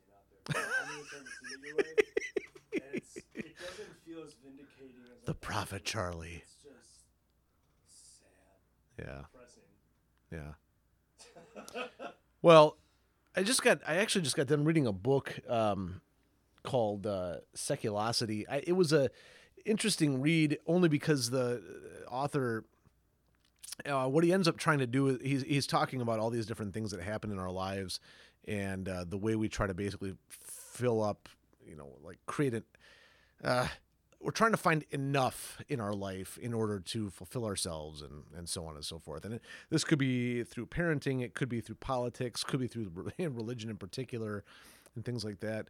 But you know, even in this scenario, and and it sounds like it was for somebody like John. I mean, it really is. It, it, it's like the president has become part of his enoughness, right? The president that if the president is deemed illegitimate or if the president is deemed to be unfit for office, he will lose a part of himself. And I and I would I would venture to guess that there's a lot of other people like John out there similar to what you're saying who are just waiting because if they lose that part of them they're going to go ape nuts and they're just going to absolutely this is my country. Yeah, right. Well, and so I mean, I'd be a little nervous about that happening, you know. Those people around Um, here that make me on edge. Yeah, I I- and and think about even when Trump was elected into office, and how, uh, you know, again, I'll go back to I woke up that morning, I looked outside and I thought, well, he hasn't, you know, pushed the nuclear buttons yet or whatever, and. Um, and I think there were a number of people on, on college campuses and otherwise that were just losing their ever loving minds. Who were, uh, you know, they, they they were crying, sobbing, you know, locating themselves in these places where they they felt like they were safe. You know, that suddenly the world was out to get them, and it's like, oh my god. So I mean, this is on both sides of the aisle at this point. I don't know what has caused this in humanity. Uh, I don't know what's created it, but man, it's kind of scary. And, maybe it's always there. Like maybe it's always been there. I don't know. Anyway, I just the women's march that like it happened the day of the day after his inauguration. Yeah. That was so dumb. because you're just immediately characterizing any opposition against him as doing it just because it's him. Right. Because you're out here. He said bad things about girls sometimes. Uh, I don't know. Just looks like a bunch of idiots.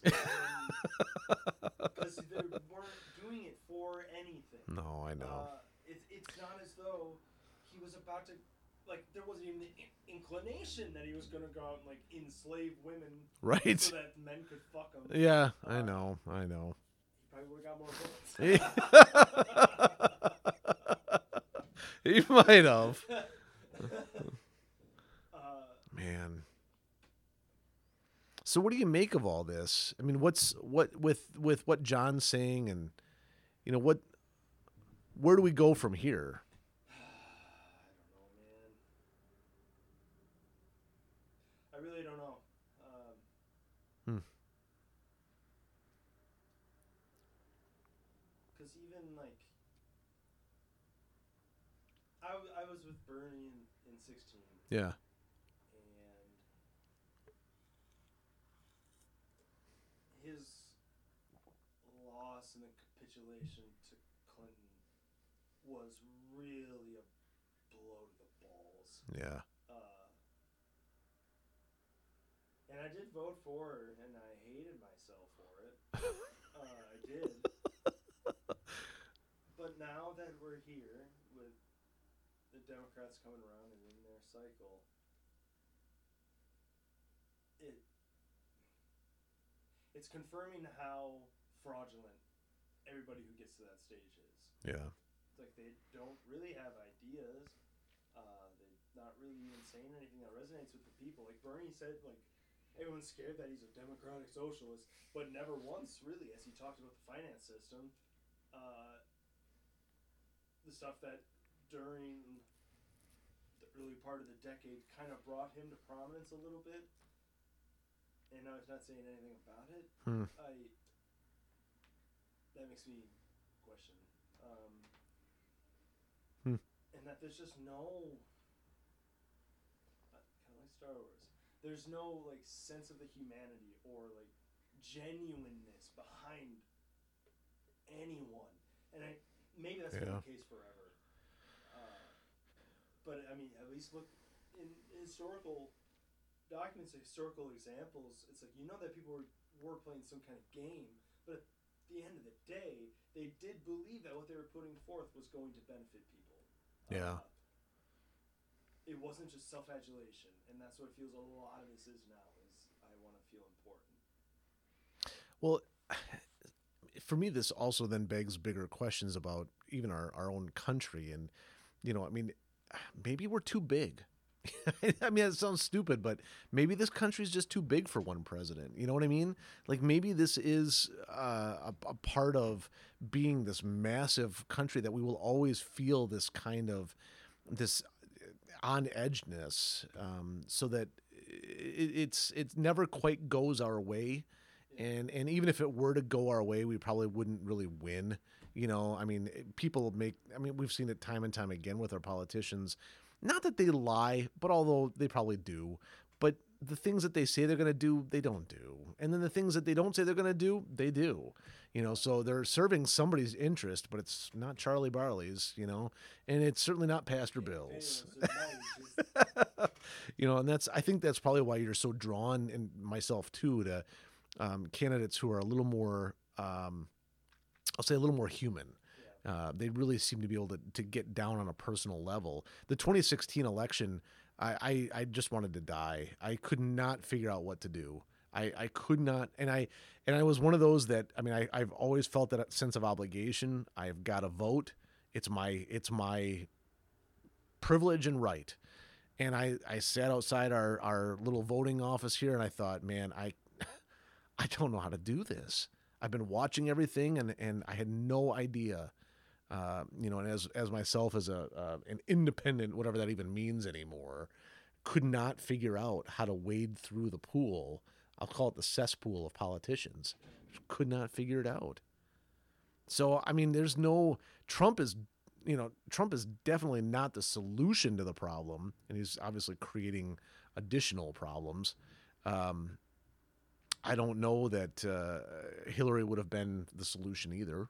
I think you probably would have had maybe some more consistency at least with understanding for Republicans. It would have been a consistency in understanding who their enemy was because it would have been just like having Barack, you know, in there. And for Democrats, it would have been consistency in the fact that all these things are now just going to keep moving forward. I don't know, something like that. Man, I'll be curious to see what happens in the 2020 election. Very curious. Not kind of in a good way either. I don't feel good about it. This will be very bizarre. how a third party hasn't been able to mature Right? I mean, come on. How many years have we been waiting? Right. Libertarians are so stupid too. But what that so in 20 I hate them. So back in 2012, no, no, uh, let's go back even further. 2008, right? There was an opportunity in, in right in all of that. Where did all this go? Republicans co-opted it. I- mean, But that- does that even make any sense, though? Started by the Koch Yeah. Obama got into office and he was threatening to raise taxes on all their business interests. So then all of a sudden Fox News is given this time to these oh tea parties. What is this? Yeah. And then it actually did resonate with people's interests. Yeah. And Well, I'll I'll admit at the time it resonated with me quite a bit. You know, yeah, no, elements, I- you know. two of those rallies. yeah. Yeah, it resonated. I was like, well, this is something. And I, I even took like a little, uh, you know, like one of those magazine type quizzes, you know, what kind of, where do you, where are you on the political spectrum? And I suddenly found out, I'm like, oh God, this is why I've always felt like I'm an independent because Republican and Democrat really don't fit for me. You know, it, it, it's, there's always been in like history. There's always been options in between. Like they don't necessarily have a lot of staying power, and they don't necessarily gain any seats or anything. But they, those parties are there as arms of expression for Yeah. people. So it forces the people in power to respond, and and it forces change because otherwise they're not going to change anything because having all the power and money is pretty nice. hmm, Uh, and now that's just evaporated from our life. It's it's nowhere to be found, and e- like as political as everybody is, nobody I know uh, is going to like the Republican, the Brown County Republican caucus next month, Right. to decide their platform, right. uh, or the Democratic. Like they never.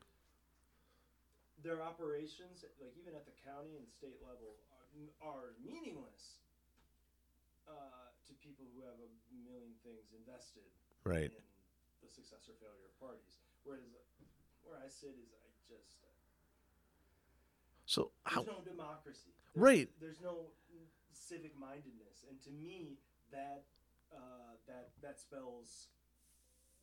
I don't know. I, I, I think we are just headed to some sort of totalitarianism, Hmm. and that to me is another sign that we are. what do you think about Andrew Yang? Is he an actual Democrat? Um, I don't know, but I I'm liking him more now than I used to. That's why I'm wondering though, because there's something about him that appeals to me too, and I can't figure it out. He's a real guy. But he's a Democrat, but not really, right? I mean, like, so he's running as a Democrat, But yeah, there's no other party. but Well, and that's the debates are run. They used to be run by the League of Women Voters. Uh, I'm not entirely sure why they dropped it, but now it's run uh, by the parties themselves. And so, in order to get press time, uh, or like like the Democrats, the Democratic Party gets paid for the debate to be on certain networks. yeah, okay. Uh, So that might be problem number one, by the way. Yeah. it's really it's Hmm. I don't know. Uh, but it, with presidential debates, that used to be run by League of Women Voters, and, and I don't know why they stopped. And now it's run by the Committee on Presidential Debates, which is just uh, Republicans and Democrats, and then they arbitrarily set the rules, and they arbitrarily contract, and Hmm. so I mean Ross Perot, he died this year, last yeah this year actually. Um, he was the last third party to ever be in there. And you go back and watch that debate, and it, I was struck by two things. The first was how goddamn poignant Ross Perot sounds talking about NAFTA, and the second was just the seriousness of the debates that there was. I mean, and like Bob Dole and Bill Clinton, you know, they're or no, it's George Bush and Bill Clinton. They're still just kind of throwing out the political lines, and so you, it's so obvious they're rehearsed. Uh, the moderator didn't necessarily. I want to who it was. The moderator didn't necessarily tolerate that. Like he would press for a further question. It's like when a question was posed, it was by someone who demonstrated that they understood the issue that they were asking. about. Right. And so it's like they would take out kind of the the simple things that you could say Right. and make you at least have to prepare a statement on something that's two or three steps down the road than just oh Osama bin Laden was bad. Which, Yeah. I don't know. It, it, I don't know what happened to us. Yeah. And it didn't take very long either. I mean, I, I was watching some of the Democrat, the Democratic debates, and uh, it really, um, I don't know, it was just alarming how different. First of all, all the candidates were trying to make themselves, and uh, and then not different in a good way either. It was different in like a uh, they were self differentiating, trying to pull away, but then also the way they would attack each other and that seemed to be more of the focus. In the past, if I've seen them attack, it was usually attacking Republicans, Yeah. you know, or something like that. You're gonna attack the Republicans. the best. right. And then but even now, uh and maybe even and maybe even that was kind of unnecessary. I mean, maybe it was just more attacking their platforms or their their different, you know, uh views and things like that rather than attacking individuals. And but now it's just become like, well, who's got the sharpest, you know, sharpest words? Yeah. I don't get that, man. It just doesn't I don't know. It just doesn't appeal to me. I'm having a hard time. I feel like this is going to be another election where I'm sitting there going, "Damn it, you know, well, eh, and, and and and there's no way to like fight any of this anymore, right? There's no there's no candidate walking out going, "All right, I'm going to throw in as a third party um you know, here's what I've got going on." There's just none of that. Well, if they did that, they'd probably be a Russian asset. but all the fervor of the Tea Party and the Libertarians and all that stuff. That was exciting. It was exciting. I remember. I mean, that was a big deal, and I thought that that would have some influence then on the 2012 election. And it just it was like nothing. It just it, like you said, it, it evaporated. Republican sweep of all these state houses. Yeah. And they just threw away union rights. Right. And It was oh weird. God, it makes me so angry. Yeah. And now, like the Libertarian Party still exists, but they all they do is just complain Yeah, all fucking year long and then run someone for governor and for president. right. Whoa. We got to put somebody in there, You right? really care. Yeah. Charley, I don't know what to do about all this stuff. We gotta start a third party. sure. I'll get on. The Gazette. yeah, I don't know how far that'll get us. well, well, you know, whether or not everything falls and we go into a pit of uh, darkness, Uh, I think we'll still be able to have these conversations. I hope so. I hope so. These were pretty good though. I mean, longevity. I'm sorry we were. Uh, yeah, we were not very brief today. We were. We, we but you know, Star Wars is a is a big topic. Yeah, man. That was a big topic. And then Christianity Today and you know, I don't generally get to talk too much about evangelicalism in that way, but it is even for somebody who's not part of that, you know, part of that form of Christianity, it is bothersome, you know, that it's that it's it, it, it's always lifted up. It's always the one that gets pulled into the White House. It's always the one that gets asked and I don't understand, and it's maybe it's because it's the most American form of Christianity that there is. You know, Catholicism comes from the old world, even Lutheranism. Uh, most of the mainline Protestant denominations come from the old world, so to speak. But, but, but uh, evangelicalism is the most American form of Christianity. Maybe that's why it matters. I don't know. Because Billy Graham worked his way. into- But even but what it okay, you know, and I know everybody. I mean, you mentioned Billy Graham's name, and there and there are people that just you got to be so careful about what you say about Billy Graham. But you know, he was a televangelist. I mean, the guy, and yeah, he did good stuff. I I get it, but he wasn't Jesus. He wasn't out there. I mean, he was just, and he would even be the first to say, "I'm not Jesus." So it's you know to hear his son fight back against Christianity today. and Don't use my dad's name that way. Okay, Franklin, but you know what? These guys worked with Billy too. Yeah. You know, they were there, uh, and that's just, you know, I thought it was so weird when Trump had him like Lion State. yeah. That was creepy as shit. I just don't think I just don't think Billy would want. You know what I mean? Like I don't think he Well, would want that he stuff. Ended up expressing a certain amount of regret toward the Yeah. end of his life about Yeah. how involved he got. Because, Well- like for the exact reasons that we're talking about.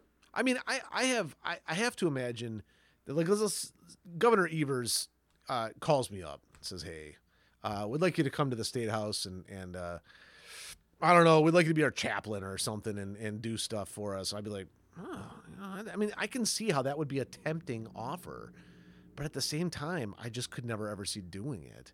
I don't know how he did it. I just I really don't know how he saw opportunity there. Um, hmm.